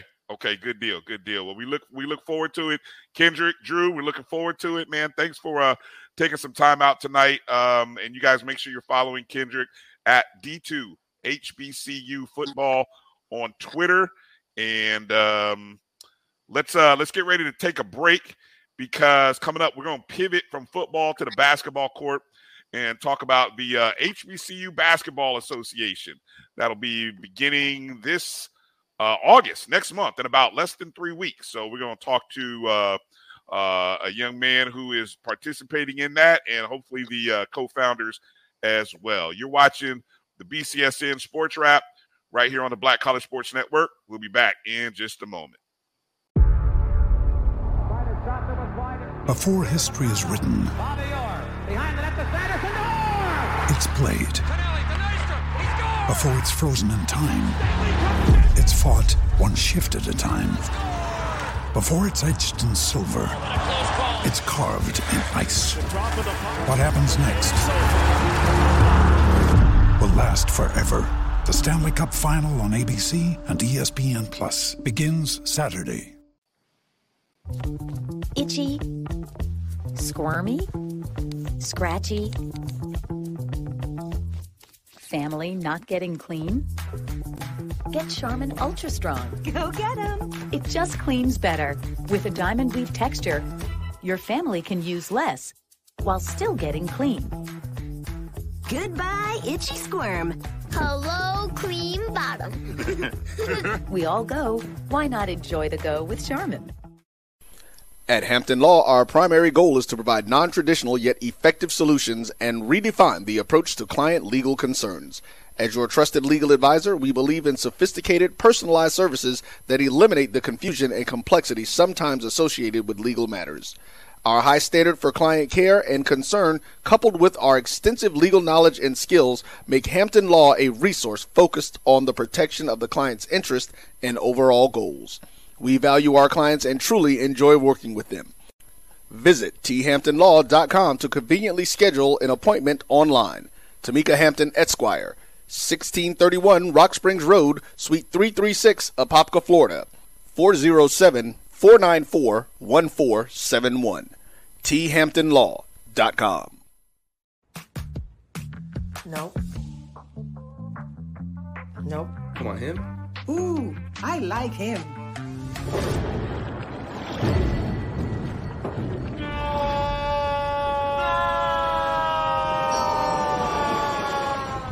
the quicker picker upper. Bounty picks up messes quicker, and each sheet is two times more absorbent so you can use less. He's an eight. He's a nine. Bounty, the quicker picker upper. From novice to aficionado, find yourself here. High quality cigars plus personal customer service. Slow Burn is Waco's only mobile cigar lounge, featuring a meticulous, curated collection of premium cigars. Visit our website, www.slowburnwaco.com. That's www.slowburnwaco.com. Stride K 12 powered schools are ready to put over 20 years of being a leader in online education to work for you. Dive into curriculum design for the online classroom. Team up with state certified teachers nice. trained in virtual instruction. Take control of your child's education journey. Discover the power of personalized learning with a leader experienced in preparing kids for a future they can be excited about. Take charge. Stride K 12. Enroll now for the fall.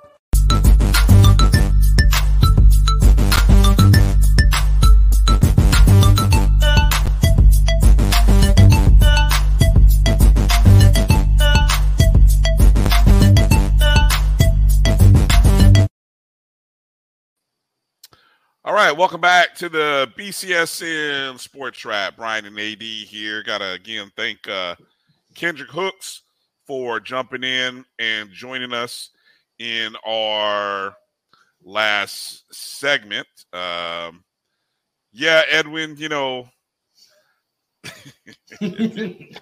sorry, summertime blues, man. Look, we, will get it right. It's coming up. Give us, give us, give us uh August. Give us uh August, and uh then we'll after SWAC Media Day, then we'll have it uh all squared away. All right, so um, what? Got to respect the retro. Oh, hey, oh, hey. Uh, it, will be interesting. It'll be interesting. Um, I, am more excited now for the Red Tails Classic. Um, it'll be interesting. So, a lot of you may have heard about the HBCU Basketball Association. If not, go check the website out www.thehbcuba.com. Um, a startup basketball league featuring primarily HBCU graduates. Um, this has been in the work works for the last uh, couple of years, or at least the last year is when I've seen the uh, the, the press on this. And so, getting ready to join us right now is a young man, a Tuskegee grad, who uh, played or will be playing in in this new league. And so, Notice joining the thing with tonight's show, Bryan. I, I know, I know. You Tuskegee guys, man. Look, joining us. I, get, hold on. Let me first, Drew. I'll let you get the introductions out of the way. all right, all right, all right. Back. We gotta do this. T U. You know. See? All right. there you go. All right. Uh, Javier uh, McKinney, uh, appreciate you joining us. How you doing this uh, evening? I'm doing good. I literally just got finished working out. I'm doing good. I see. I see. I, I was watching you. I was watching you. Look like you were coming from somewhere in the gym mm-hmm. or somewhere, yeah. getting to the car. So uh, we appreciate yeah. you taking time to join us. Um, mm-hmm. let's kind of start a little background on you for people outside of Tuskegee, Alabama, who may not be familiar with uh, with your playing career. Uh, give us a little bit of, of background mm-hmm. info on on you and your and your playing time at Tuskegee. Uh, well, I can honestly say, Coach Drew, the one got me to Tuskegee. He uh okay. allowed me playing in high school, and it went from there. I went from 2010 to 2014, uh, three-time SIAC champion. You know, got that freshman of the year, my freshman year. Um, yeah, just had an amazing run. Was was the first HBCU to reach the Elite Eight in Division two basketball. Three three times. So we got a we got a three time. See, Drew, you buried the lead. I didn't know we were talking to a three time uh champion. Yeah, you know, I. I, I thought we were just talking to a, a young brother that went to Tuskegee and was going about to nah. play in professional league. And three, so so th- those experiences of winning three championships. Um, you know, obviously you you've continued the basketball dreams uh, mm-hmm. since then. Um, how have those years how have they sort of shaped you or motivated you in the time since you uh, finished at Tuskegee? Uh, I can say it, it kind of molded me to the player I am today. You know, I had a lot of setbacks, injuries. You know, then our season gets being cut with uh, with COVID. So it's, it's like I had to tap into a different mentality to continue playing. That was like Coach Drew would tell you, I was headstrong, just out. Hey, like I, I was Mister. I can't nobody tell me nothing. I just want to play, but now I didn't got the mentality like it's team first. All right, Drew. Uh, since he oh, since he since he opened the door, Drew, you got to tell a story. Something, something, something that uh, something that won't get him in trouble. Something that won't get him in trouble with his new organization. Uh, uh, give us a good story. I, actually, like you said, he was a very uh, headstrong player. Uh, I, I, I, I can remember as, as a freshman before he uh, had any hours on the yard, he, he handed it all ball. and th- there, there were a couple of upperclassmen who had to uh, put them in check and like uh, young, young fella, you haven't, you haven't earned your stripes yet. But you know, got on the court uh, by the end of the season. Like I said, he, he was freshman of the year, so he earned his uh, stripes by the end of the season. Earned the respect of all the uh, all the upper class, and and those teams, those teams are still close to this to this day, Bryan. Yeah, we Uh, is like we- We're all in, all in a group uh, group Facebook chat. Uh, got a messenger Mhm. group. You know, for some reason, I'm the only coach that they let into that group. I think that might well. Unfortunately, one, of, one of our coaches has passed, and the other one, I don't even think he knows how to log into Facebook. So. Nah, cause nah. So, yeah. But yeah, like But, uh, to yeah. this day, like, and it's crazy. I'm the youngest one in the group. Like, they literally helped me get through Tuskegee basketball, and like to this day, like I can call either one of them, and they gonna give me advice, give me life advice, basketball advice. Like to this day, like they still got my back.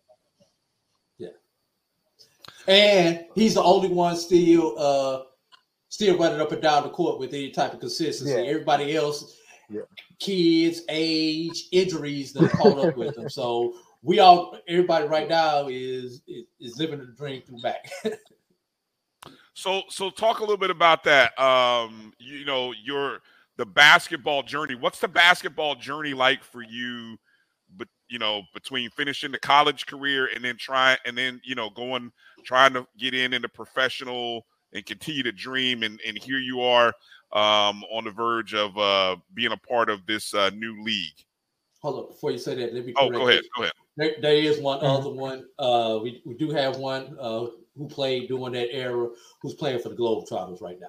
So those are the two that are still living the uh, Yeah, still we do. basketball dream. Okay, okay. Go ahead, Matt.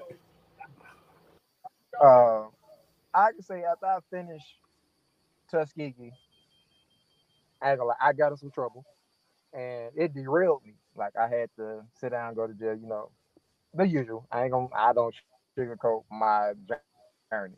That helped me to this day. So after I got, out, you know, I got myself together. I had a chance at going to the summer league in 2016. I ended up tearing my Achilles. So you know, I I honestly gave up basketball. Then Miss Kim, the owner of the HBCU league, saw me in a like a just a scrimmage game, and like she was like, "Hey, you you can play. Come play for me." I'm like, I just shrugged it off like, "Nah, you know, I'm I'm just playing the league." So she was like, "Nah, I got something for you." So I went to her tryout. That's when she had the surge. So from 2017 to now, I've been with her like every step of the way from the beginning of the surge to now. She creating her own league, uh, the HBCU league for nothing but HBCU players, and like she made me a focal point of the league, and like I can't do nothing but respect that and give her my all.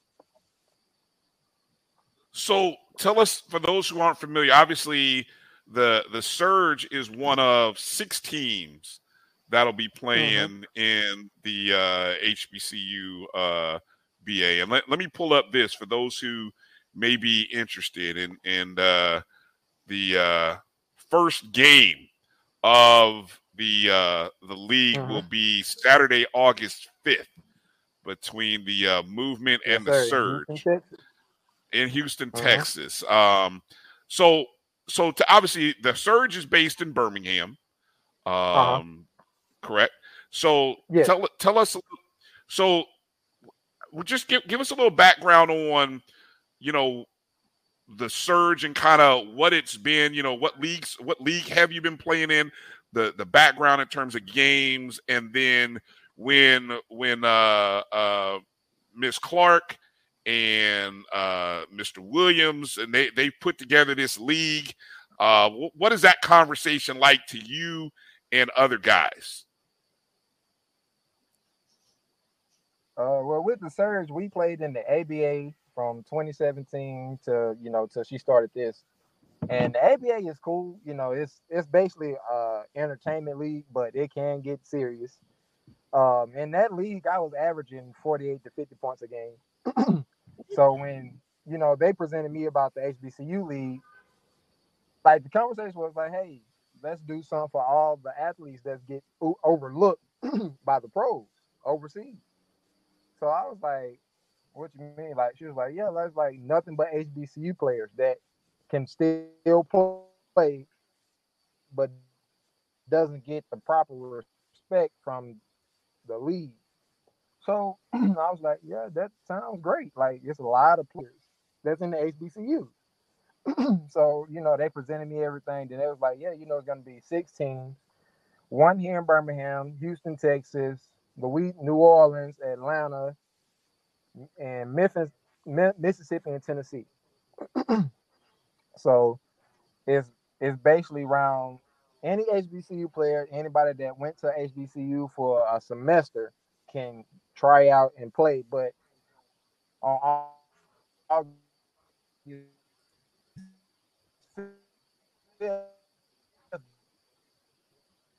with us.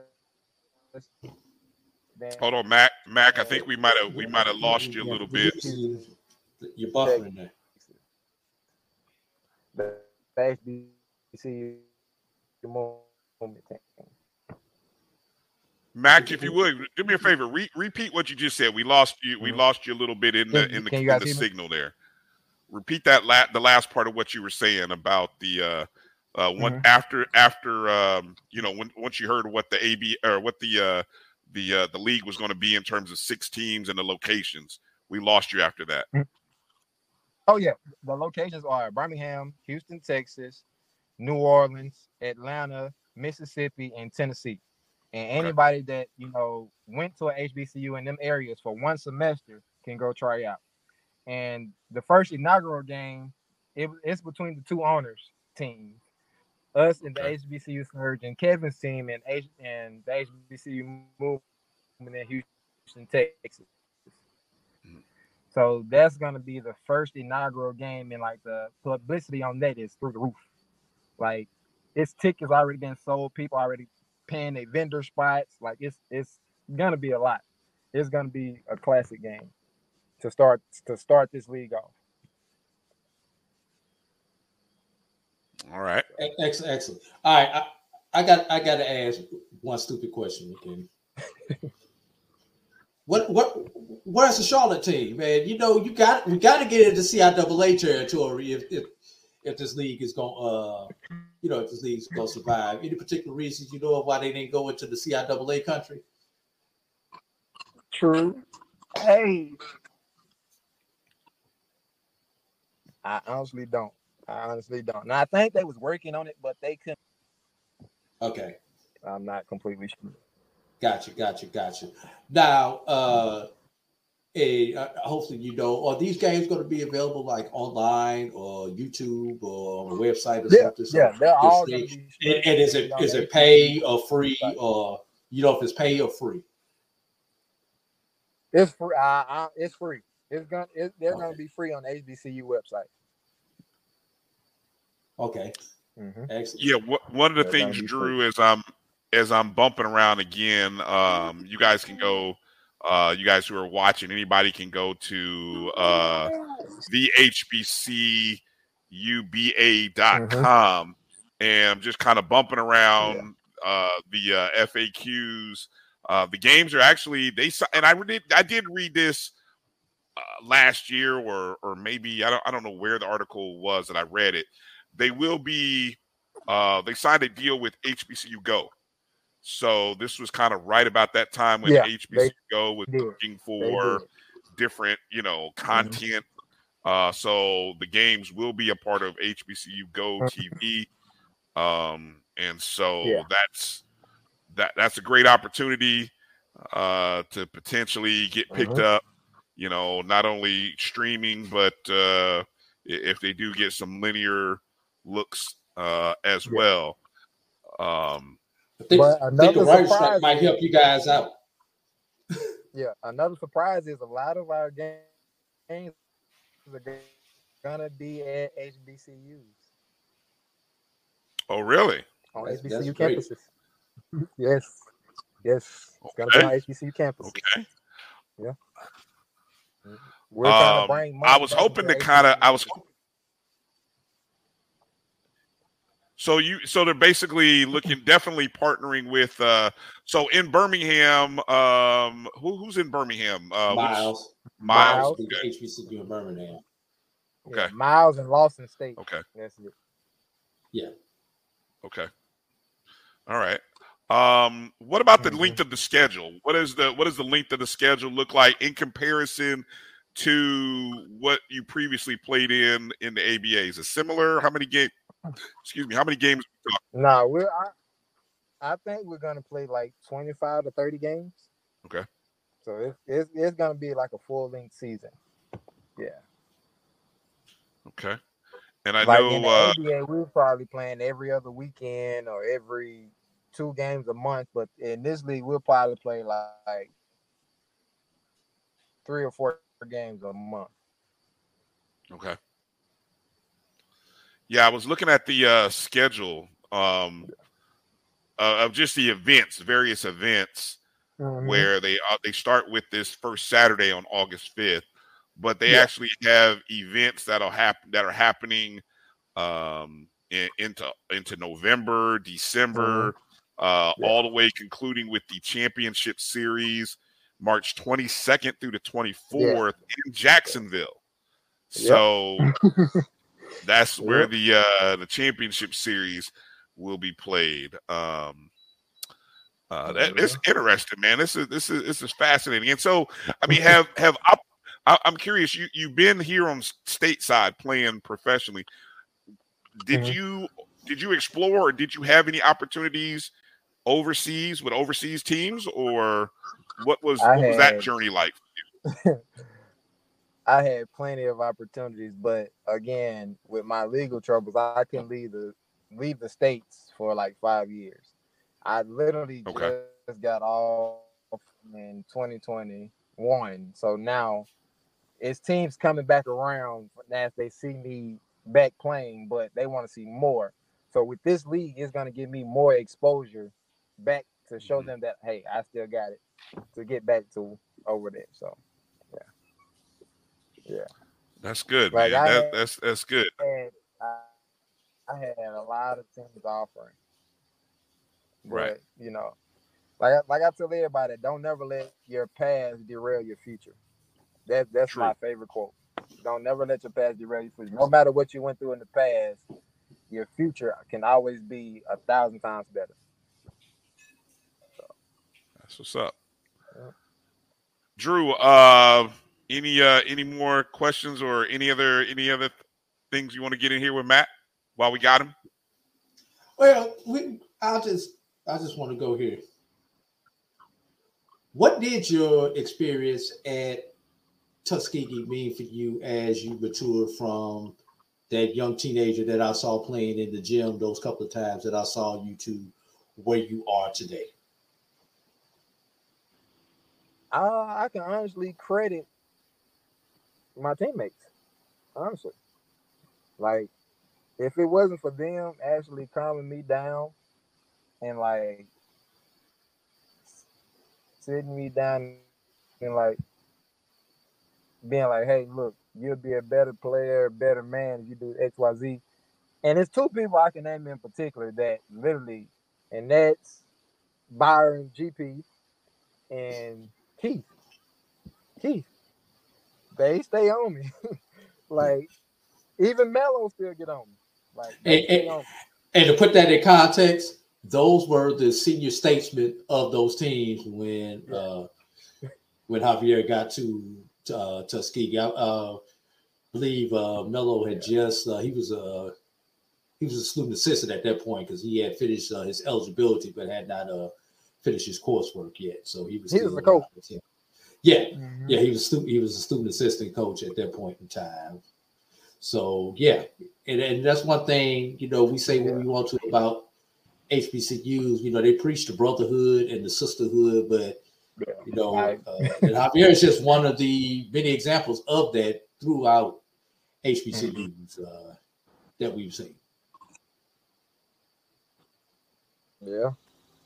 But yeah, I can All right, honestly um, credit like the my old my old hits and my teammates that I had and on winning the championships for helped mold me into the player I am today. Right. Uh, one other question. Uh, who are some of the names that we may see in this league from some of the other HBCU institutions that people may be familiar with? Uh, I honestly don't know. They won't tell us who we who all then you know signed up other teams, but I know um, one player for sure. His his name is Q something. He played at Tennessee State, and he's playing with the HBCU movement team. And they say he was a go getter. He's one of the top prospects coming out of Tennessee State. So he will be playing with the Houston team. What about what about guys on your on your team? Uh, any names? Uh, what what's your what's the what's the roster look like or constructed like of of uh, where some of the guys from that are playing with you on the surge? Um, a lot of them are actually from around here, like Lawson State, Miles. I'm the only one from Tuskegee, but we have two guys from uh, think it's Savannah, Savannah State, and uh, um, uh,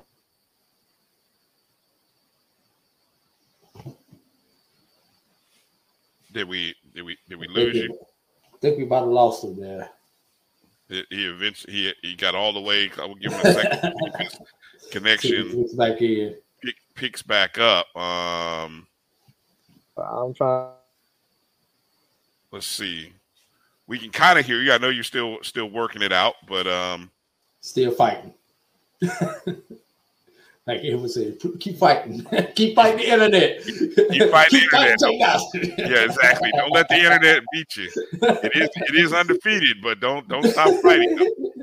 The All right, internet and Father Time are undefeated. I know, I know. We'll we'll give uh, Mac a minute to here he He's is. back. Hold on. Oh, thought Well, I think back. he'll hopefully he'll he'll jump back in here. Um, uh, he'll try to reconnect. Let me put this back up on the board, Drew.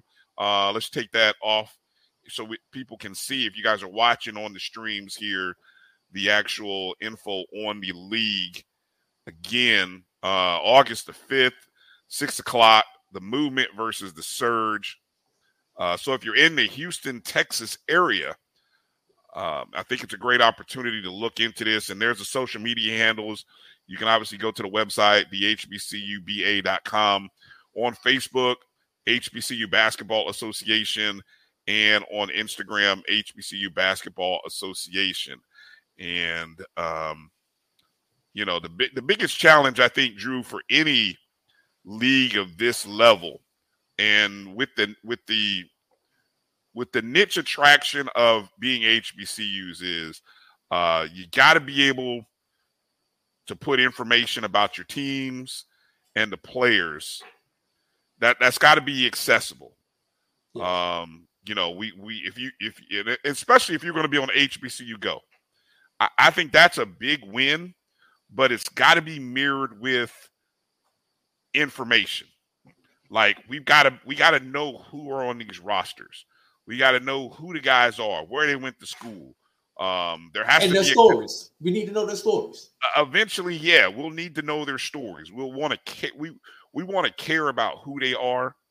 Um, and I think that's one of those that's one of those challenges that any league, you know, it, it- I- again, I go back to my conversation with uh, uh, that I had with the, that we had on Wednesday with the uh, commissioner from the uh, Pioneer League, and and he talked about the things that he's doing to from a social media perspective and and just the profiling and the featuring of the players.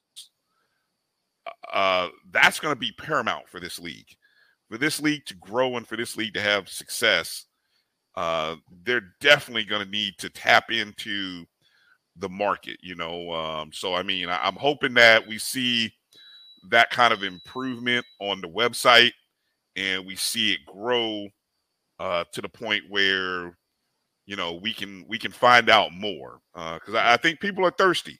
I mean, there's been a few there's there's been some good press that's out there, but I think folks are thirsty to want to consume more. You just got to give it to us, though. If you don't give it to us, I, I mean, once the see once once football season gets going, it's like if you haven't hooked us in the month of August, you may not see us again until mm, what late late November, December, even. Yeah, yeah, yeah, and and I, and I hope they're going to be smart about. And I, I haven't seen the full schedule, but you have to be smart about games, classics, etc., etc., etc. Now, said there's a team in Memphis. It would be smart to play in Memphis the weekend of the Southern Heritage Classic. I'm just saying. I I don't know if you, that if you could if you could partner with them, you got to have people there. If if the if the if the Southern class, let's say it's a two o'clock game, one o'clock kickoff, mm-hmm.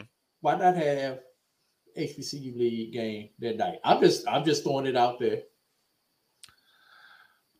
I look, you know how we are after classics. I mean, are we really trying to go anywhere else other than a party? Oh, I mean, uh, am I drunk? Am I sober, Bryan? That's that's the thing. You know, you've tailgated in the afternoon. Post game, you're going back out into the parking lots. But the party, those, but let's be real. The party is not going to be till 10, 11 o'clock. You go hit, you go hit the club. Eh, I, you know, I, I, I would, I would stay away from game day. If I were going to do anything, it would be the day before. Um, Charles Bishop said that game's always a six o'clock uh, kickoff. Hey CB, hey CB, I need Yeah, I need so- you and the inside the HBCU Sports Lab team to go check out that event and, and give us a report back. I don't think he's. Oh, wait a minute. One of the, one of the. That's not. Wait a minute. What event are you talking about? What are you talking about? This, the one in Houston, this one.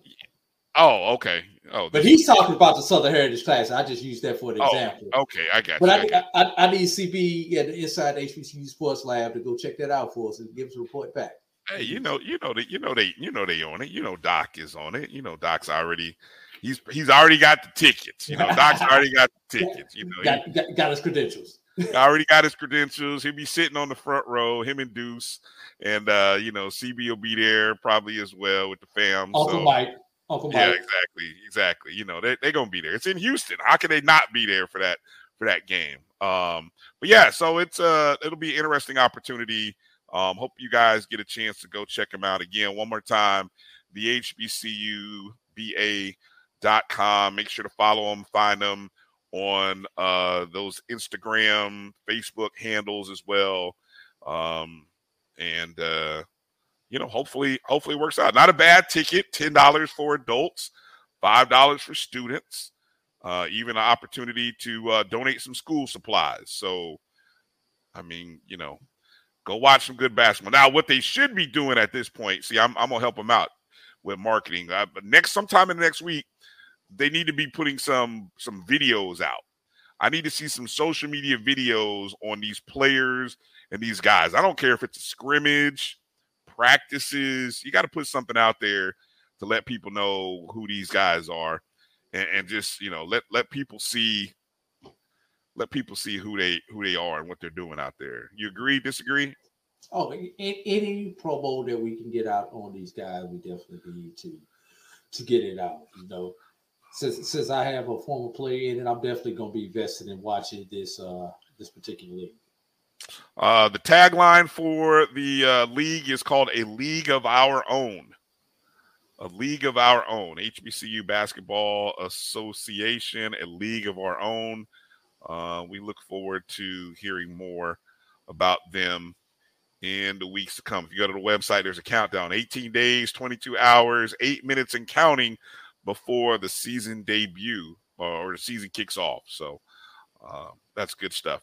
Hey, Drew, let's take a break, come back, and kind of preview in just a small nugget what's to come this week with the CIAA and the MEAC football media days. Both of them are actually in Virginia. So uh, we'll we'll kind of talk about that a little bit more on the other side. Uh, stick with us. You're watching the BCSN Sports Wrap right here on the Black College Sports Network. We'll be back in a moment. Ryan Reynolds here from Mint Mobile. With the price of just about everything going up during inflation, we thought we'd bring our prices down. So to help us, we brought in a reverse auctioneer, which is apparently a thing. Mint Mobile unlimited premium wireless. Ready to get 30, 30, bit to get 30, bit to get 20, 20, 20, bit to get 20, 20, bit to get 15, 15, 15, 15 just 15 bucks a month. So, Give it a try at mintmobile.com/switch. slash $45 upfront for 3 months plus taxes and fees. Promo rate for new customers for limited time. Unlimited more than 40 gigabytes per month slows. Full terms at mintmobile.com.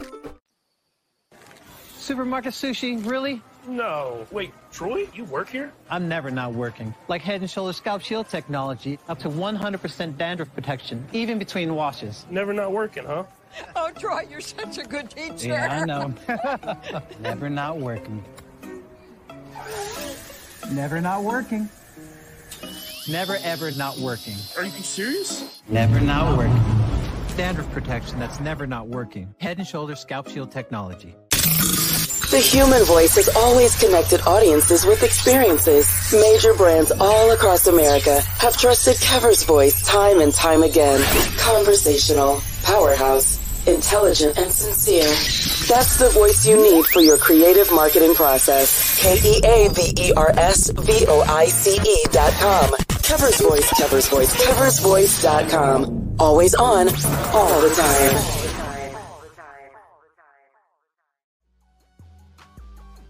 This is the Dean of the College of HBCU Sports, Kenyatta Cavill of Dr. Cavill's Inside the HBCU Sports Lab with Mike Washington and Charles Bishop.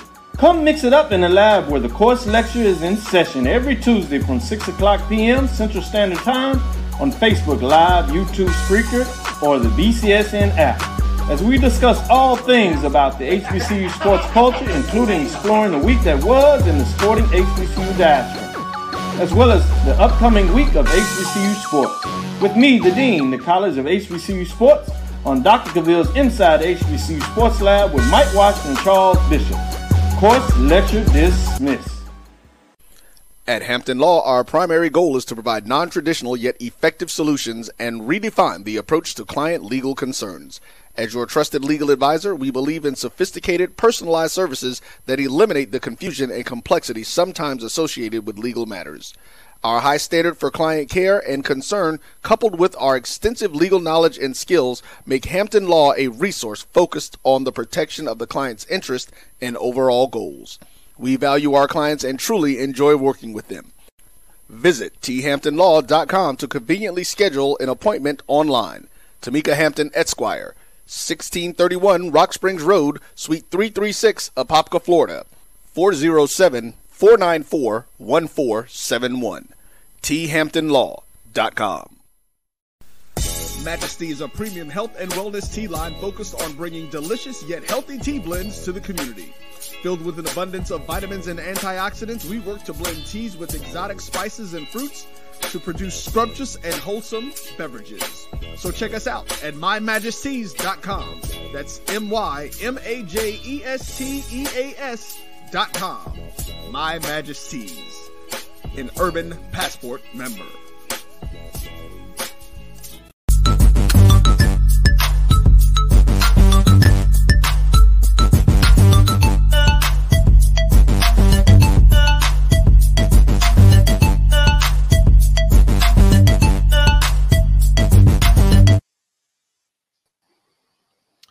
All right, welcome back to the BCSN Sports Wrap. Bryan and AD here, and uh, gotta again appreciate uh, Javier McKinney for joining us. Uh, we thought we would have had the the co-founders on, but must have been a little busy this evening for us. So Yeah, yeah, he shot me a text. They were on a Zoom call during our scheduled time. This inter- we were originally scheduled for yesterday. Yeah. To come on the uh, sports wrap, but uh, we had to change our show to Monday night because somebody on this show got tied up at an event on yesterday. I'm not gonna name any names, but uh, so we had to push it back to today, and that's what got us with the uh, the, the owners. But maybe we get them on at another time, or get them on one of our other family of shows. yeah, on our on our normally scheduled time. So What's what's normal? What's normal, Bryan? What is normal? what's normal? Who's normal? Who's normal? All right. Um, so this week, Uh, we've got a. This is unusual. I don't think in the past few years of paying attention to the schedules of media days have we had uh, two media days in the same week, and we definitely haven't had these two back-to-back days, the CIAA and the MEAC. Uh, usually, what we get is we usually get the SIAC, SWAC, then the CIAA, then the MEAC. You somehow no, no, no. MEAC has gone last traditionally. That's why I just said. didn't I? no, you got it.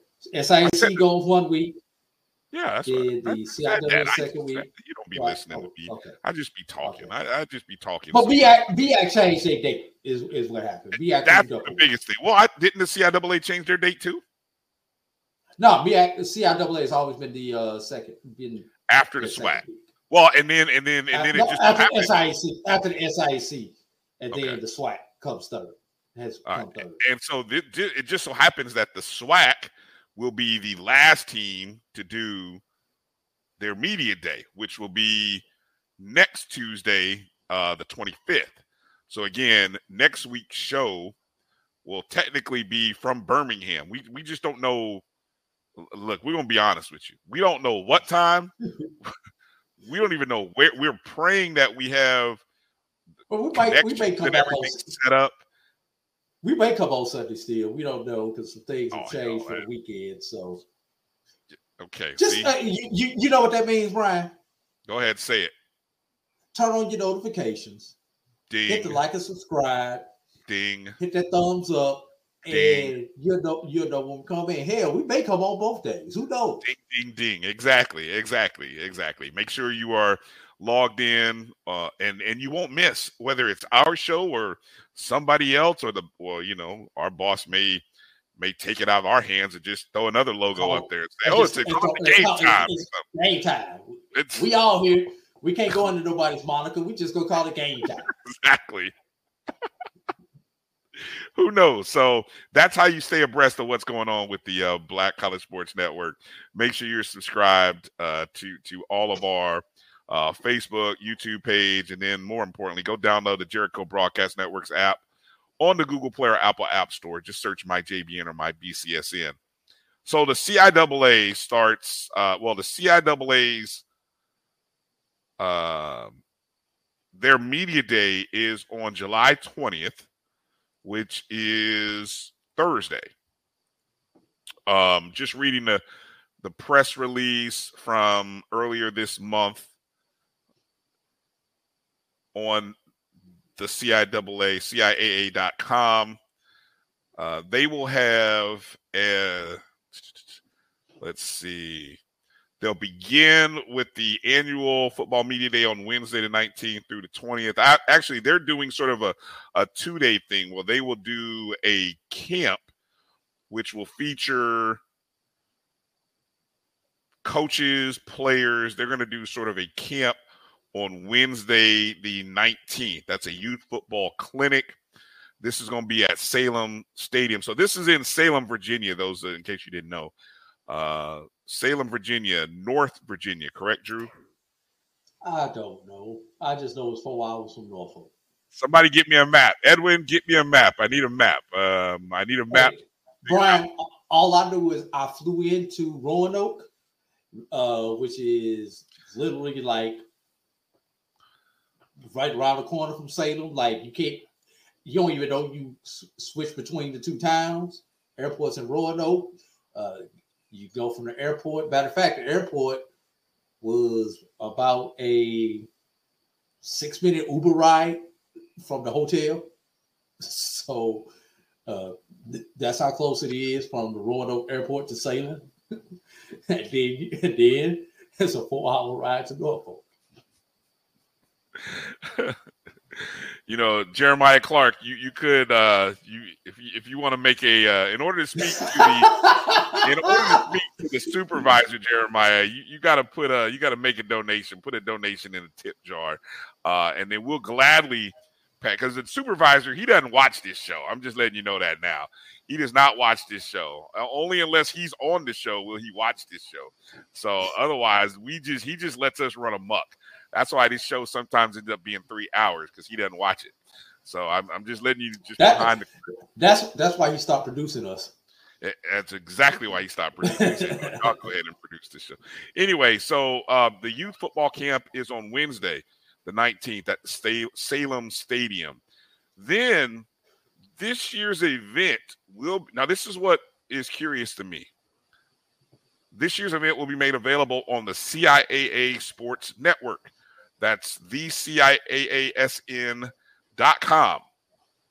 Um, and so there is limited space wherever they are doing this from. Um, uh, I don't know where they're doing this. They they haven't really. I don't. It's not publicized on the website, so you have to actually be credentialed media to kind of figure out where this game. But you can obviously watch it on the CIAA Sports Network, which uh, I, I give the CIAA some credit. They do a good job with that. Uh, with that They, sports they are network. probably the best of the four conferences with their network.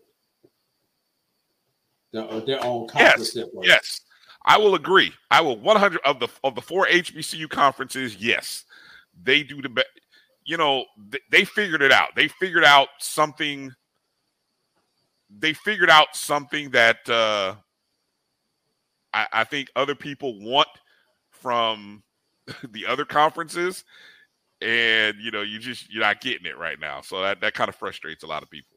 But uh, remember, and, and probably the CIAA, eh, you know, being a Division two conference is sort of in front of um maybe some other D2 conferences. You know what I'm saying?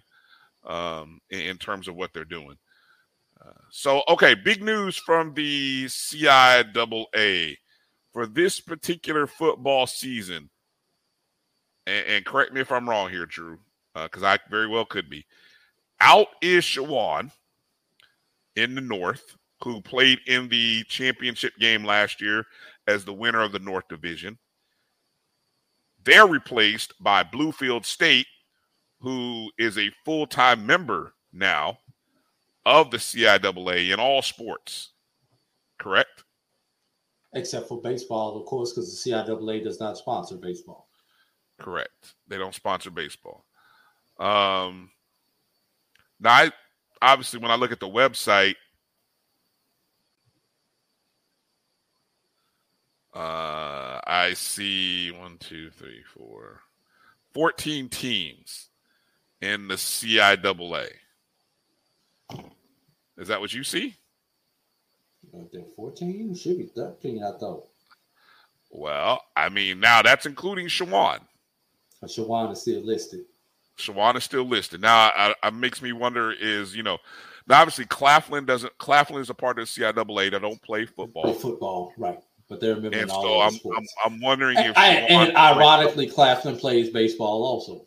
yeah, I, I'm wondering if uh, Chowan plays uh, other sports within the CIAA. Uh, football was the only sport that they had left in the CIAA because their primary conference did not sponsor football when they left the CIAA, which is Alright. why they stayed in the football only. I can't remember which conference they moved to. Okay, so obviously the the, the big storylines that people will be paying attention to uh, this year. Obviously, you have Fayetteville State finally getting over the hump. Uh, Coach Hayes, Coach Richard Hayes, and Fayetteville finally gets that elusive CIAA championship. What does that mean for the program? Who we have said this before on our show many times, Drew. Had had it not been for Bowie State's three-year run, which all happened against Fayetteville State, had Fayetteville State just maybe won one of those, people might view Fayetteville State a little bit different. So I think what what's going to be on a lot of people's mind is I don't know if anything has changed in the CIAA South to make me say that Fayetteville State won't win the South again. And I think that's what a lot of people you know, will be will be looking at. I mean, I I think they will be the favorite once again to win the South. Uh, does that seem like a, a solid storyline out of the South? Yeah, because I really don't see. Maybe Shaw. Maybe like Shaw we- will I- get some. I feel like will we've said that the last couple years. Maybe Shaw. Yeah, but but that's my point. Yeah. That's my point. I mean, that's it. You know, Winston, unfortunately, Winston Salem, who finally has named their interim coach after about 20 years as their full time coach. Stop it. So maybe they could get something rolling. Uh, you know, St. Aug and Livingston, Livingstone have been the bottom dwellers in the South. Johnson sneaks, sneaks up, gets a game here or there, but has not been consistent. Uh, very, very curious. When you get a chance, go look at the CIAA's website. When I take a look at the football standings, I only see five teams in the North, five teams in the South. Did, did we lose somebody? Did somebody get? Did somebody get relegated? Like what? What? What? What am I missing here? Did somebody? I feel like I feel like They're not in the Premier League anymore. just, I'm asking the question, Drew. I'm looking at the website Bryan, and I Bryan, it's called summertime website maintenance. okay, I'll leave it alone. Okay, thank you. okay, let, let's move on. I think uh, that's the head the, the main storyline out of the South. In the North, I think it starts and ends with Virginia Union, uh, who returns All American Jada Byers and that offensive line that uh, that uh, opened up holes so that he could run for almost 2,000 yards. I, I think had had Virginia State maybe or Virginia Union, excuse me, sorry, had they gotten a little deeper in the playoffs, uh, he he could have hit the 2,000 mark. Uh, had they played an 11th game, uh, obviously that was the big story. Virginia Union not making the, the championship game. So i- is this Virginia Union's opportunity now? Will we get the which, which by the way, we do get the matchup this year. We get Virginia Union versus Fayetteville State in a regular season contest. I think that was I was one of my games to go visit and see, if I'm not mistaken, when we did that show a, a few weeks back on Yes. our uh, ultimate HBCU football game road trip. Uh, I, I am I think that is circled as the game of the year. Regular season game of the year. Fayetteville State versus Virginia Union. Uh, y- you know, what other storylines do you think will come out of or that people will be talking about uh, as it relates to the Northern Division? But can I can I flip back to the South Sure, yeah, yeah, yeah. for a moment? The the thing that you always have to look for when we talk about CIAA standings is the crossover games. Ah, yeah. There are two teams in the South who are primed to make a run at Fayetteville State. And I just happened to just mention two of them. Winston-Salem. Here are the crossover games. Elizabeth City, Bluefield State, Lincoln, PA. Now, don't sleep on Bluefield State, but Winston-Salem will probably be favored in all three of those games, Bryan. At least two of them. Mm-hmm. And for Johnson C. Smith, those same three teams Bluefield State, Lincoln, PA, and Elizabeth City. Who does Fayetteville State have on their crossover schedule? Lincoln, PA, Virginia Union, Bluefield State. Poor Livingstone, Union, Virginia State, Bowie State. Same thing with St. Aug.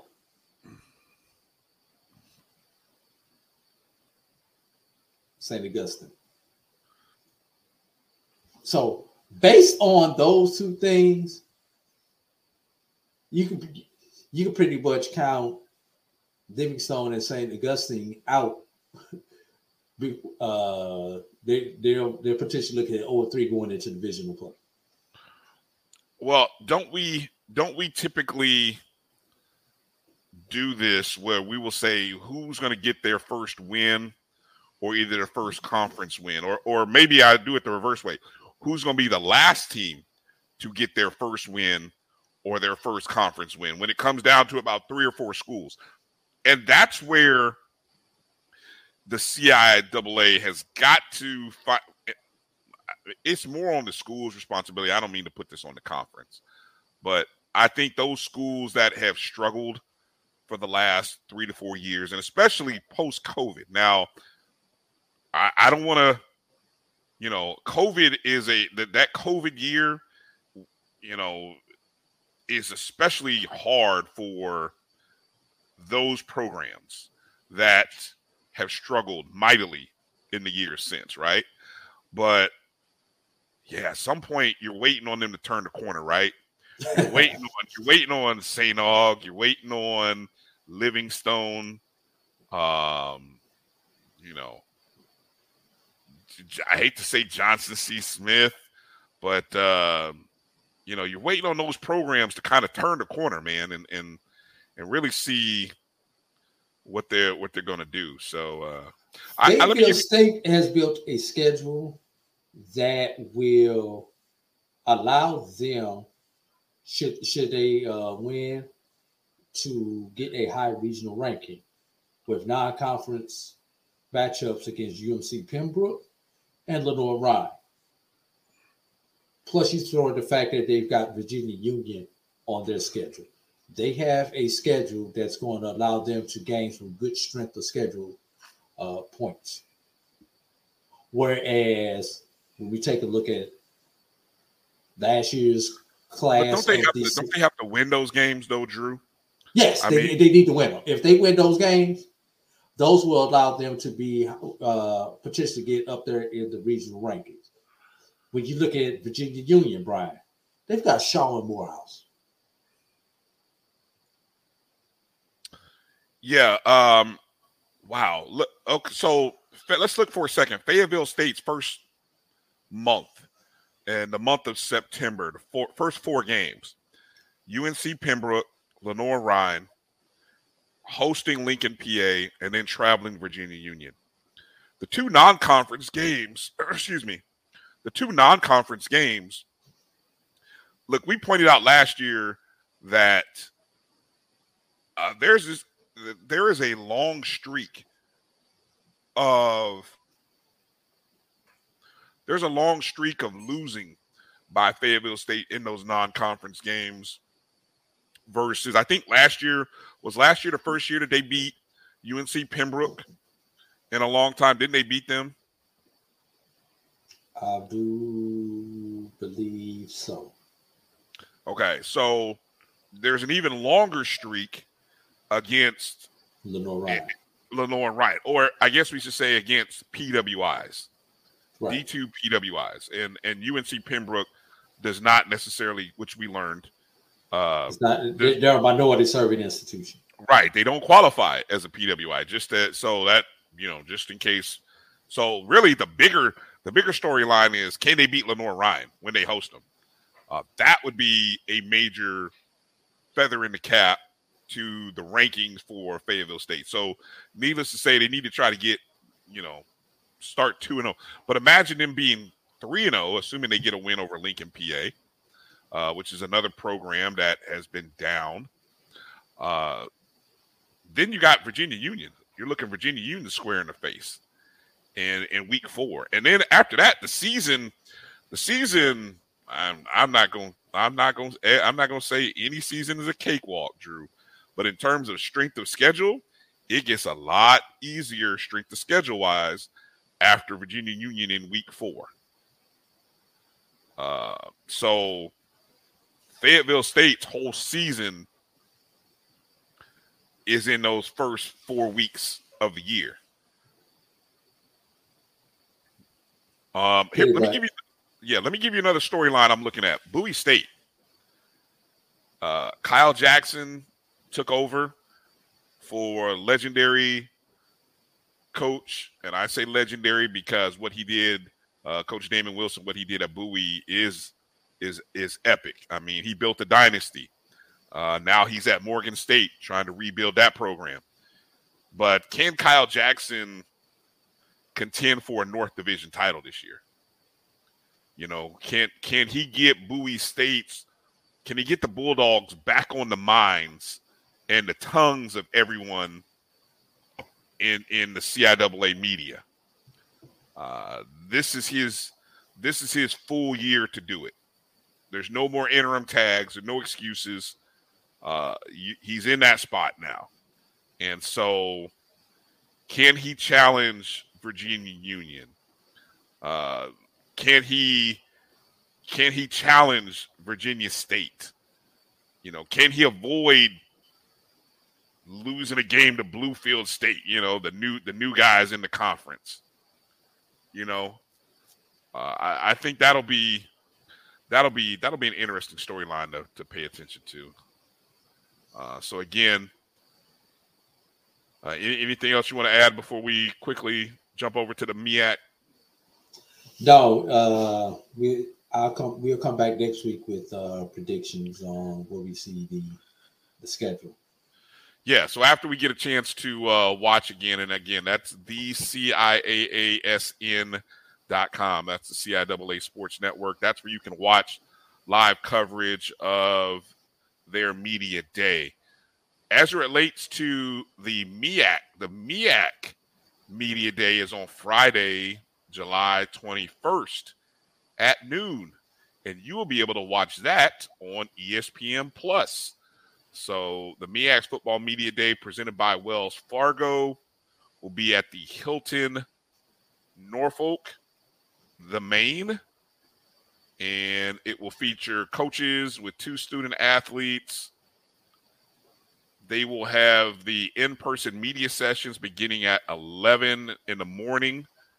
I know Dr. Cavill has already said he'll be there for the MEAC. So make sure you're tuned into the Black College Sports Network. We might get some, you might get some some live coverage before the actual ESPN Plus show starts at noon.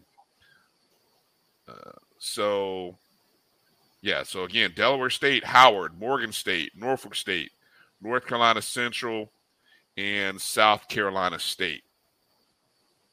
So that's who will be uh, in in the building for that. Uh, let's see. I'm trying to see. I'm looking at the names who are in attendance. Of course, North Carolina Central, you'll have Davius Richard and Khalil Baker in attendance representing North Carolina Central. South Carolina State, Corey Fields, a young man who's feel like we've been watching him since he was a freshman back in 2019. And then linebacker Pat- Patrick uh, Godbolt will be there with South Carolina State. Uh, what's uh what's a storyline or two that you'll be looking at for the for the MEAC, Drew? I'm, I'm just looking at uh, a couple of things schedule wise that I'm noticing. Okay. Well, North Carolina Central, the defending national champions, have a very interesting schedule. We know they opened up with Winston Salem State, and they uh then you got then they had the Aggie Eagle Classic before going out to play UCLA. Mm-hmm. Then they come back. They have a bye week against Valley. Oh, wait a minute. Did I say that out loud? No. Wow. Wait a minute. Hold up. Hold up, Bryan. Hold up, Bryan. wow. If I Okay. remember correctly, Valley beat Central the last time they played. Did they really? Yes, they did. What year was that? That was like two, three years ago, Bryan. Ooh. Central went to Valley and beat and uh Valley beat them at home. And that game will be uh, in Indianapolis, Circle City Classic. Correct, Circle City Classic. Yeah. That, that that's why I make that joke because what you would think would be a easy game for Central. I just remember that Central had a good team then, but Valley did beat them that year. Mm-hmm. You know, Campbell, Elon. Now here's where it gets interesting. They Hold on, have let a me pause. Let me, hold on, let me pause you because you just pointed out those five games in September, and I know there were some when you read out Morehouse's September.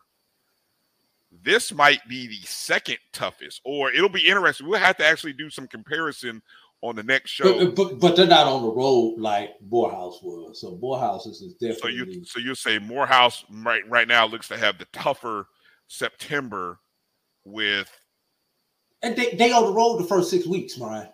okay Morehouse. Okay. Okay. At least at least Central book in September with home games. A home game against Winston Salem and a home game against Camp. and they're in North they're in North Carolina up the I I guess they would say up the road in uh, at Greensboro. So I mean they're in the state of they're in the state of North Carolina. Three of those four, three of those five weekends. Right, right, right. And then they've got Elon the next week, which is North Carolina. Right, right. So, but they had the bye week. Then they have back to back Thursday night games, Bryan. First That's- one on that's- the road, second one at home. That is that's I found that very interesting. It kind of works with them having that on a bye week, though. You know, it, it's you you it, you can't poo poo it because there's there's adequate rest because you had the bye week, and then you've got seven days. You go from one Thursday to the next Thursday, so you just kind of you have your schedule the way it is. So it kind of it, it- it's essentially out. two buy two buys because after the second Thursday night game, then they they've got almost ten days off before they play Norfolk. correct, right? Yeah, I just I just thought that was interesting when I looked at their uh, schedule, and I'm looking at some of these interesting non-conference uh, matchups. South Carolina State, boy, they they sure know how to go get some money. With uh, I think they start off with the VX Flag Challenge, then they go to Charlotte, then they go to Georgia Tech, and then they play, and then after a couple of this, uh, weeks, then they've got the customary Virginia Lynchburg game. Question is, will Virginia Lynchburg be their first victory of the season? Which is No, it'll be the Jackson State game. hmm, Mm, I said it. Hmm, I said it. I won't back down from it. interesting. I like Uh-huh. that. Mhm. I like that. And uh, I'll tell you the other thing that I like this year, the last five weeks are the conference games. You know, nobody's playing that early conference game, and somebody has a pushover game the last, you know, week 10, 11, or 12, or whatever. No, the last five weeks are all MEAC matchups. So, and Lynchburg is only on two schedules this year with South Carolina Yes. State and Delaware. Yes, State, Delaware uh, State, being the only two that get Lynchburg this year. Lynchburg's on a couple of SWAC schedules this year. I think they're on the SAEC schedule also. Um, I I'm interested in Morehouse's off uh non-conference, where of course you've got the Morehouse game. You do have uh Eastern Michigan. You talk about Howard. I'm, I'm sorry, Howard. Yeah, who did I say? Whatever. You said Um, Morehouse. yeah, that, well, they play Morehouse, obviously. Uh, I believe that's in. It's listed as a home game, but it's not at Greene Stadium, though. Uh, I think that's I think that's at Audi Field. Yeah, you got the Hampton matchup, which is, uh, you know, Howard, uh, Howard. That they lose their they lose the H going into that game, and Biddle College. yeah, see if they can get it back. Then I think the interesting matchup they got a Northwestern squad, which who knows what Northwestern's going to look like in the fall, right? I mean, all the scandals and stuff that Northwestern is dealing with. They got an interim coach now. Uh, you know, who who knows what you're dealing with there. And then Harvard, the I, I don't know the the the the two Harvard is the Harvard is the Howard of the Ivy League. Okay, right. Because people always say it the other way around, right? People say Yes. Howard is the Harvard of HBCUs. But yes, I love the way you just said that. Harvard is the Howard of the Ivy League. Well, well said, Drew. Well said. I love the way you said that. So, um, Yeah. yeah, you know, I, you know what I think. I think at some point is this year. Is this year two or three? Is this year two or three of the MEAC six? Two. This is year two. Okay. I want No, to see. year three, year three, year three. Okay, okay. So the- here's what I wanted. I want to. I want to. I'm curious about. I'm curious about a potential case study to look at the the, the profitability of the MEAC programs having gone to this format where they're able to schedule three additional non-conference games, unlike teams from the SWAC. You know what I'm saying? You're able to sort of really diversify your schedule. And by diversifying your schedule, thus far, you have been able to capitalize on winning not one, but two celebration bowls by two different teams. I just find it fascinating. Find it fascinating. Just one of those things to kind of look at. Here's here's the question, Bryan. Yeah. Will a team that does not have Carolina in their name ever make it to the Celebration Bowl?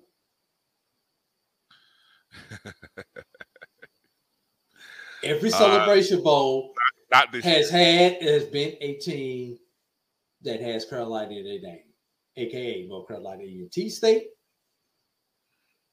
North Carolina Central, or South Carolina State. That's it from the BA.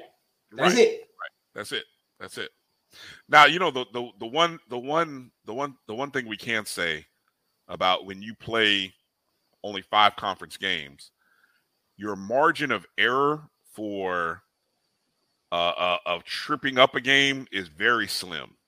You know, like in the in the SWAC, um, Jackson State excluded over these last couple seasons, you could have a couple losses and still find yourself in the SWAC championship game.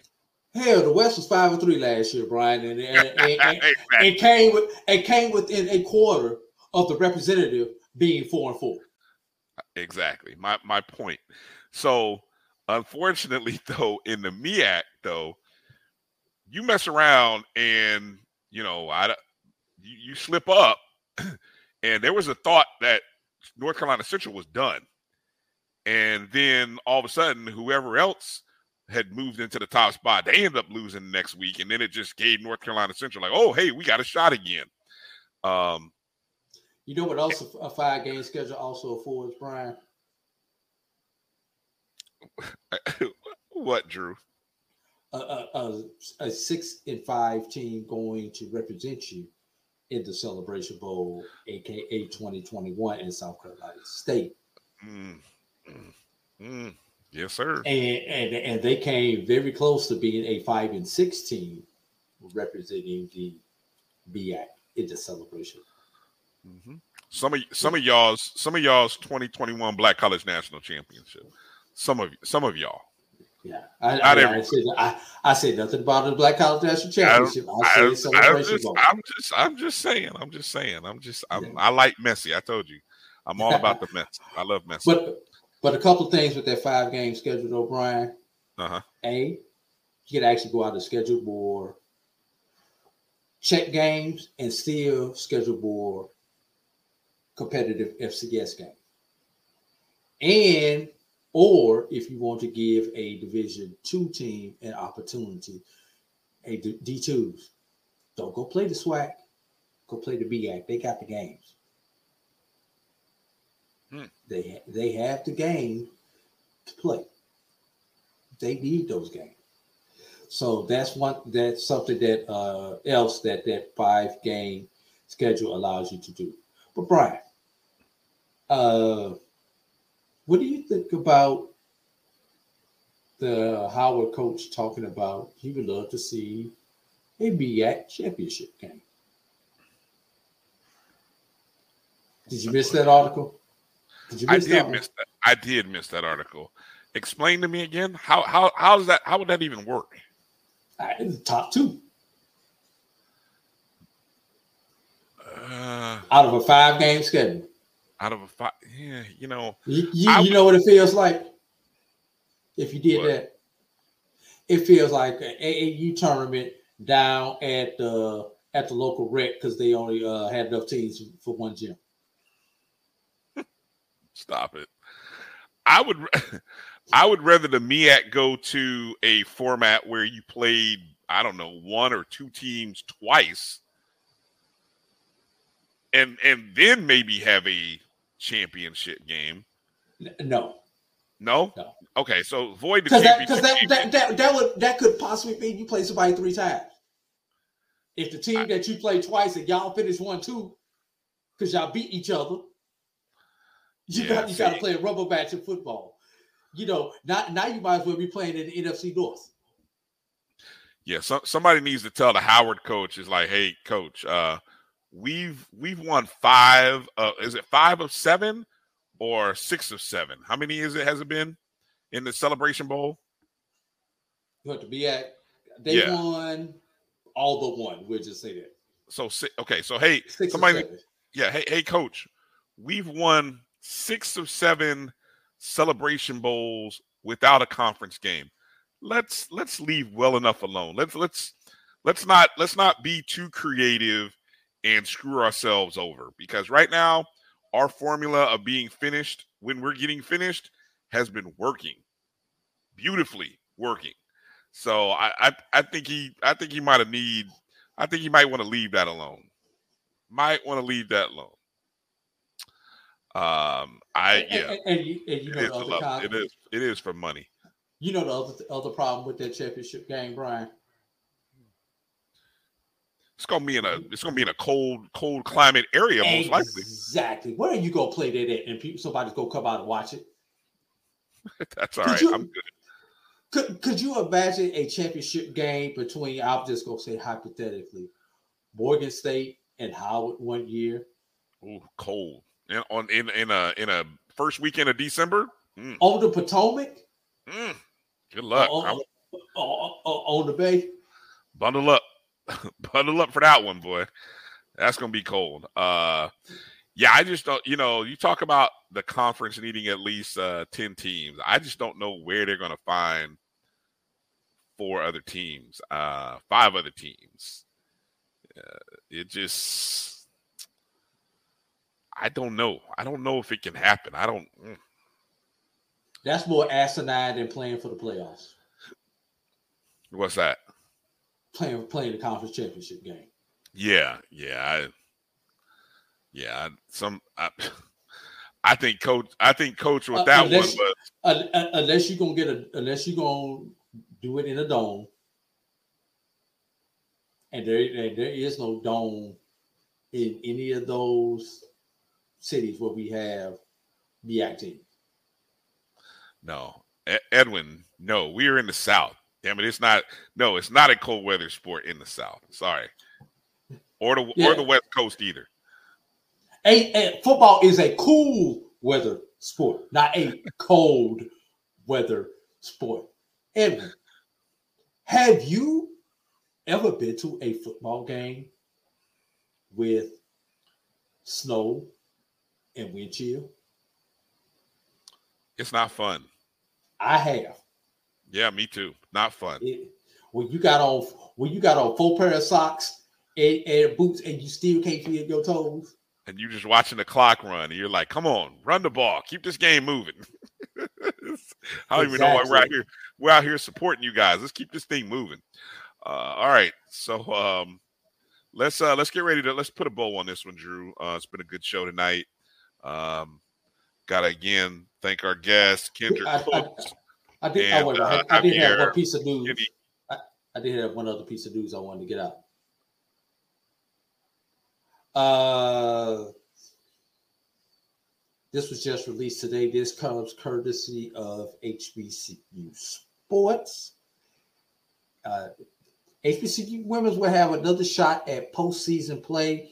This is about the postseason women's NIT being created, a 32 team NCAA uh, sponsored women's basketball tournament that will tip off in 24. I thought there already So- was women's NIT.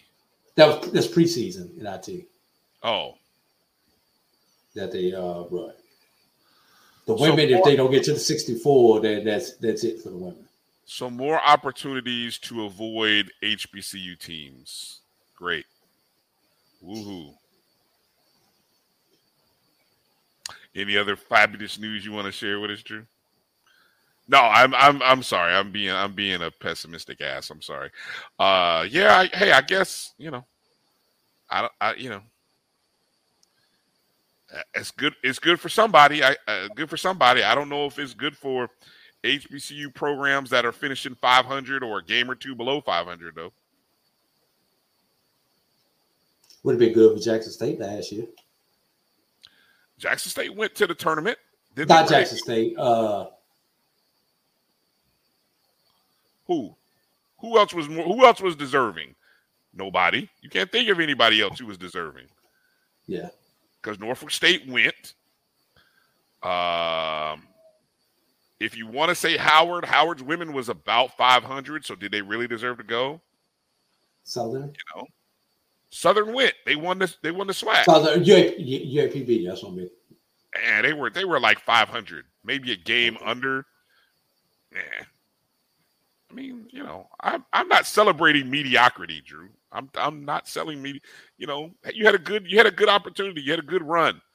You finished, you know, UAPB. You finished 10 and eight in the conference, and you you lost most of all, if not a few, of your non-conference games. I, you know, when when when schools start winning non-conference games, Drew, I will fight and I'll stand on the table and I'll I'll I'll, I'll get on social media and, and wherever else you want me to go and talk about give us more opportunities to play.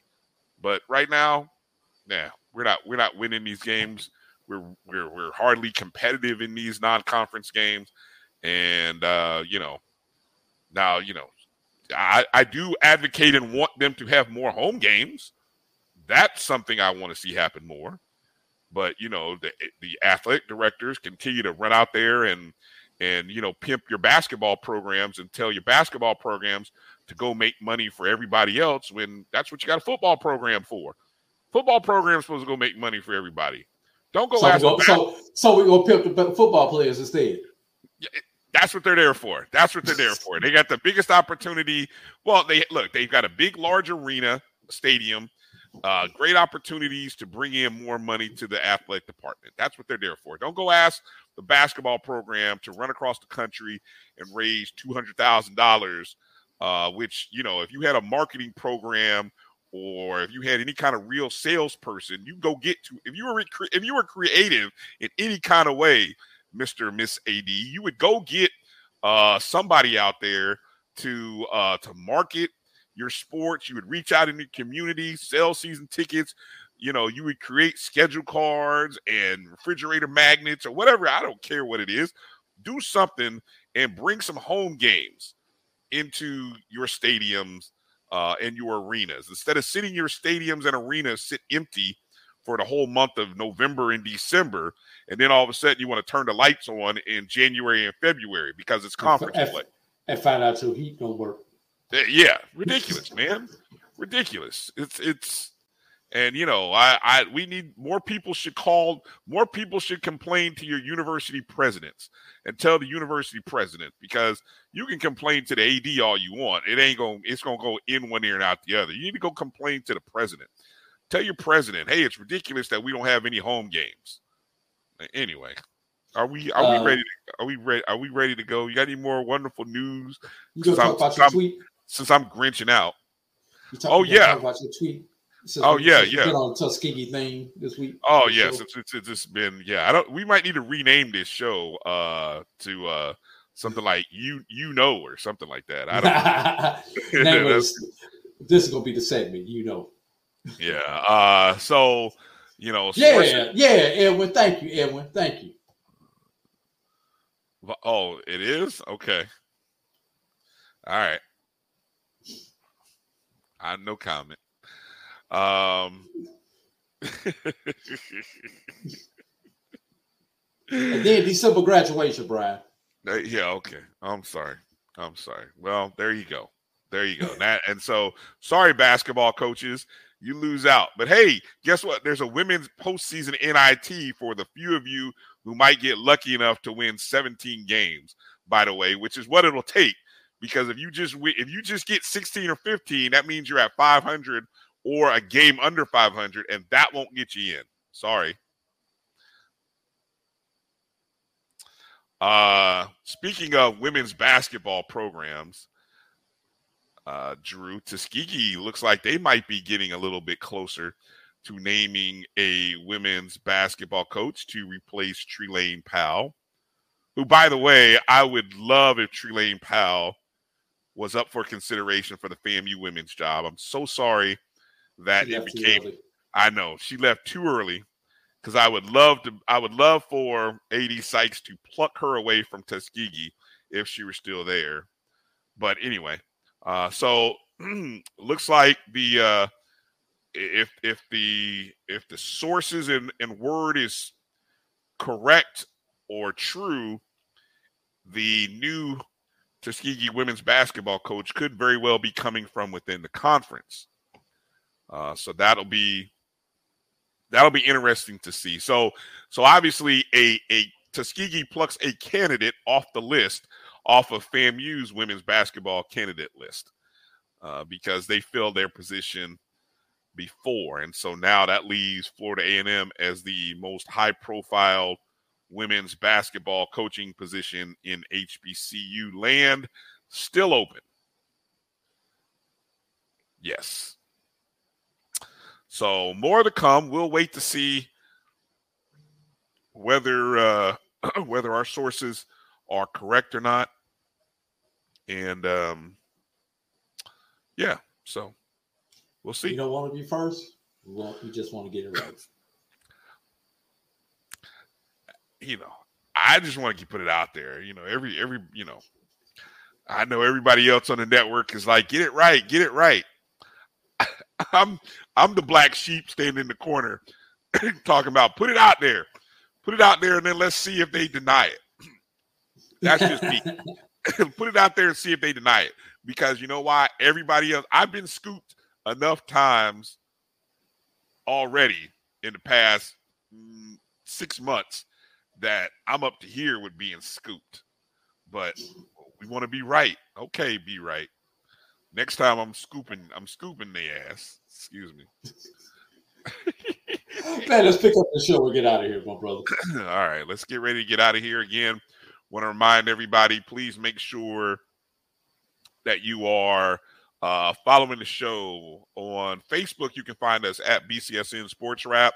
Go download the Jericho Broadcast Networks app on the Google Play and Apple App Store. Just search my JBN, my BCSN. We appreciate it if you hit the thumbs up button, the like button, wherever you're watching us on Facebook or on YouTube. Uh, make sure you're following the Black College Sports Network at my BCSN one, the number one. You can always leave a donation. There's the Cash App symbol, Cash App, my JBN, my BCSN. You can also leave a super tip on YouTube if you're watching. You can drop a drop a cup of coffee or a bucket, a dollar in the bucket tip jar. If you're watching us on YouTube, we appreciate any and all donations, contributions to help keep this thing going. Uh, we appreciate you very, very much. Again, want to thank our guests, uh, of course, Kendrick Hooks at D2 HBCU Football. He and Drew, part of the new show that'll be coming on the network, uh, SIAC Football. What's the name of it? Have you come up with a name officially yet? N- not officially. We've got a couple of names in concept, but uh, we gotta gotta work through some things. Okay. All right. So still going through legal right now. Is the name is still go. going through legal? All right. go. So we'll, we'll tell you what the name is here pretty soon. And uh, also Javier McKinney uh, with the HBCU Surge and the uh, HBCUBA.com. That's I'll put it up here one more time for them. The HBCUBA.com and go check that website out. Um, go find out more information. The first game will be August 5th, Saturday, August 5th, 6 p.m. I'm assuming that's 6 p.m.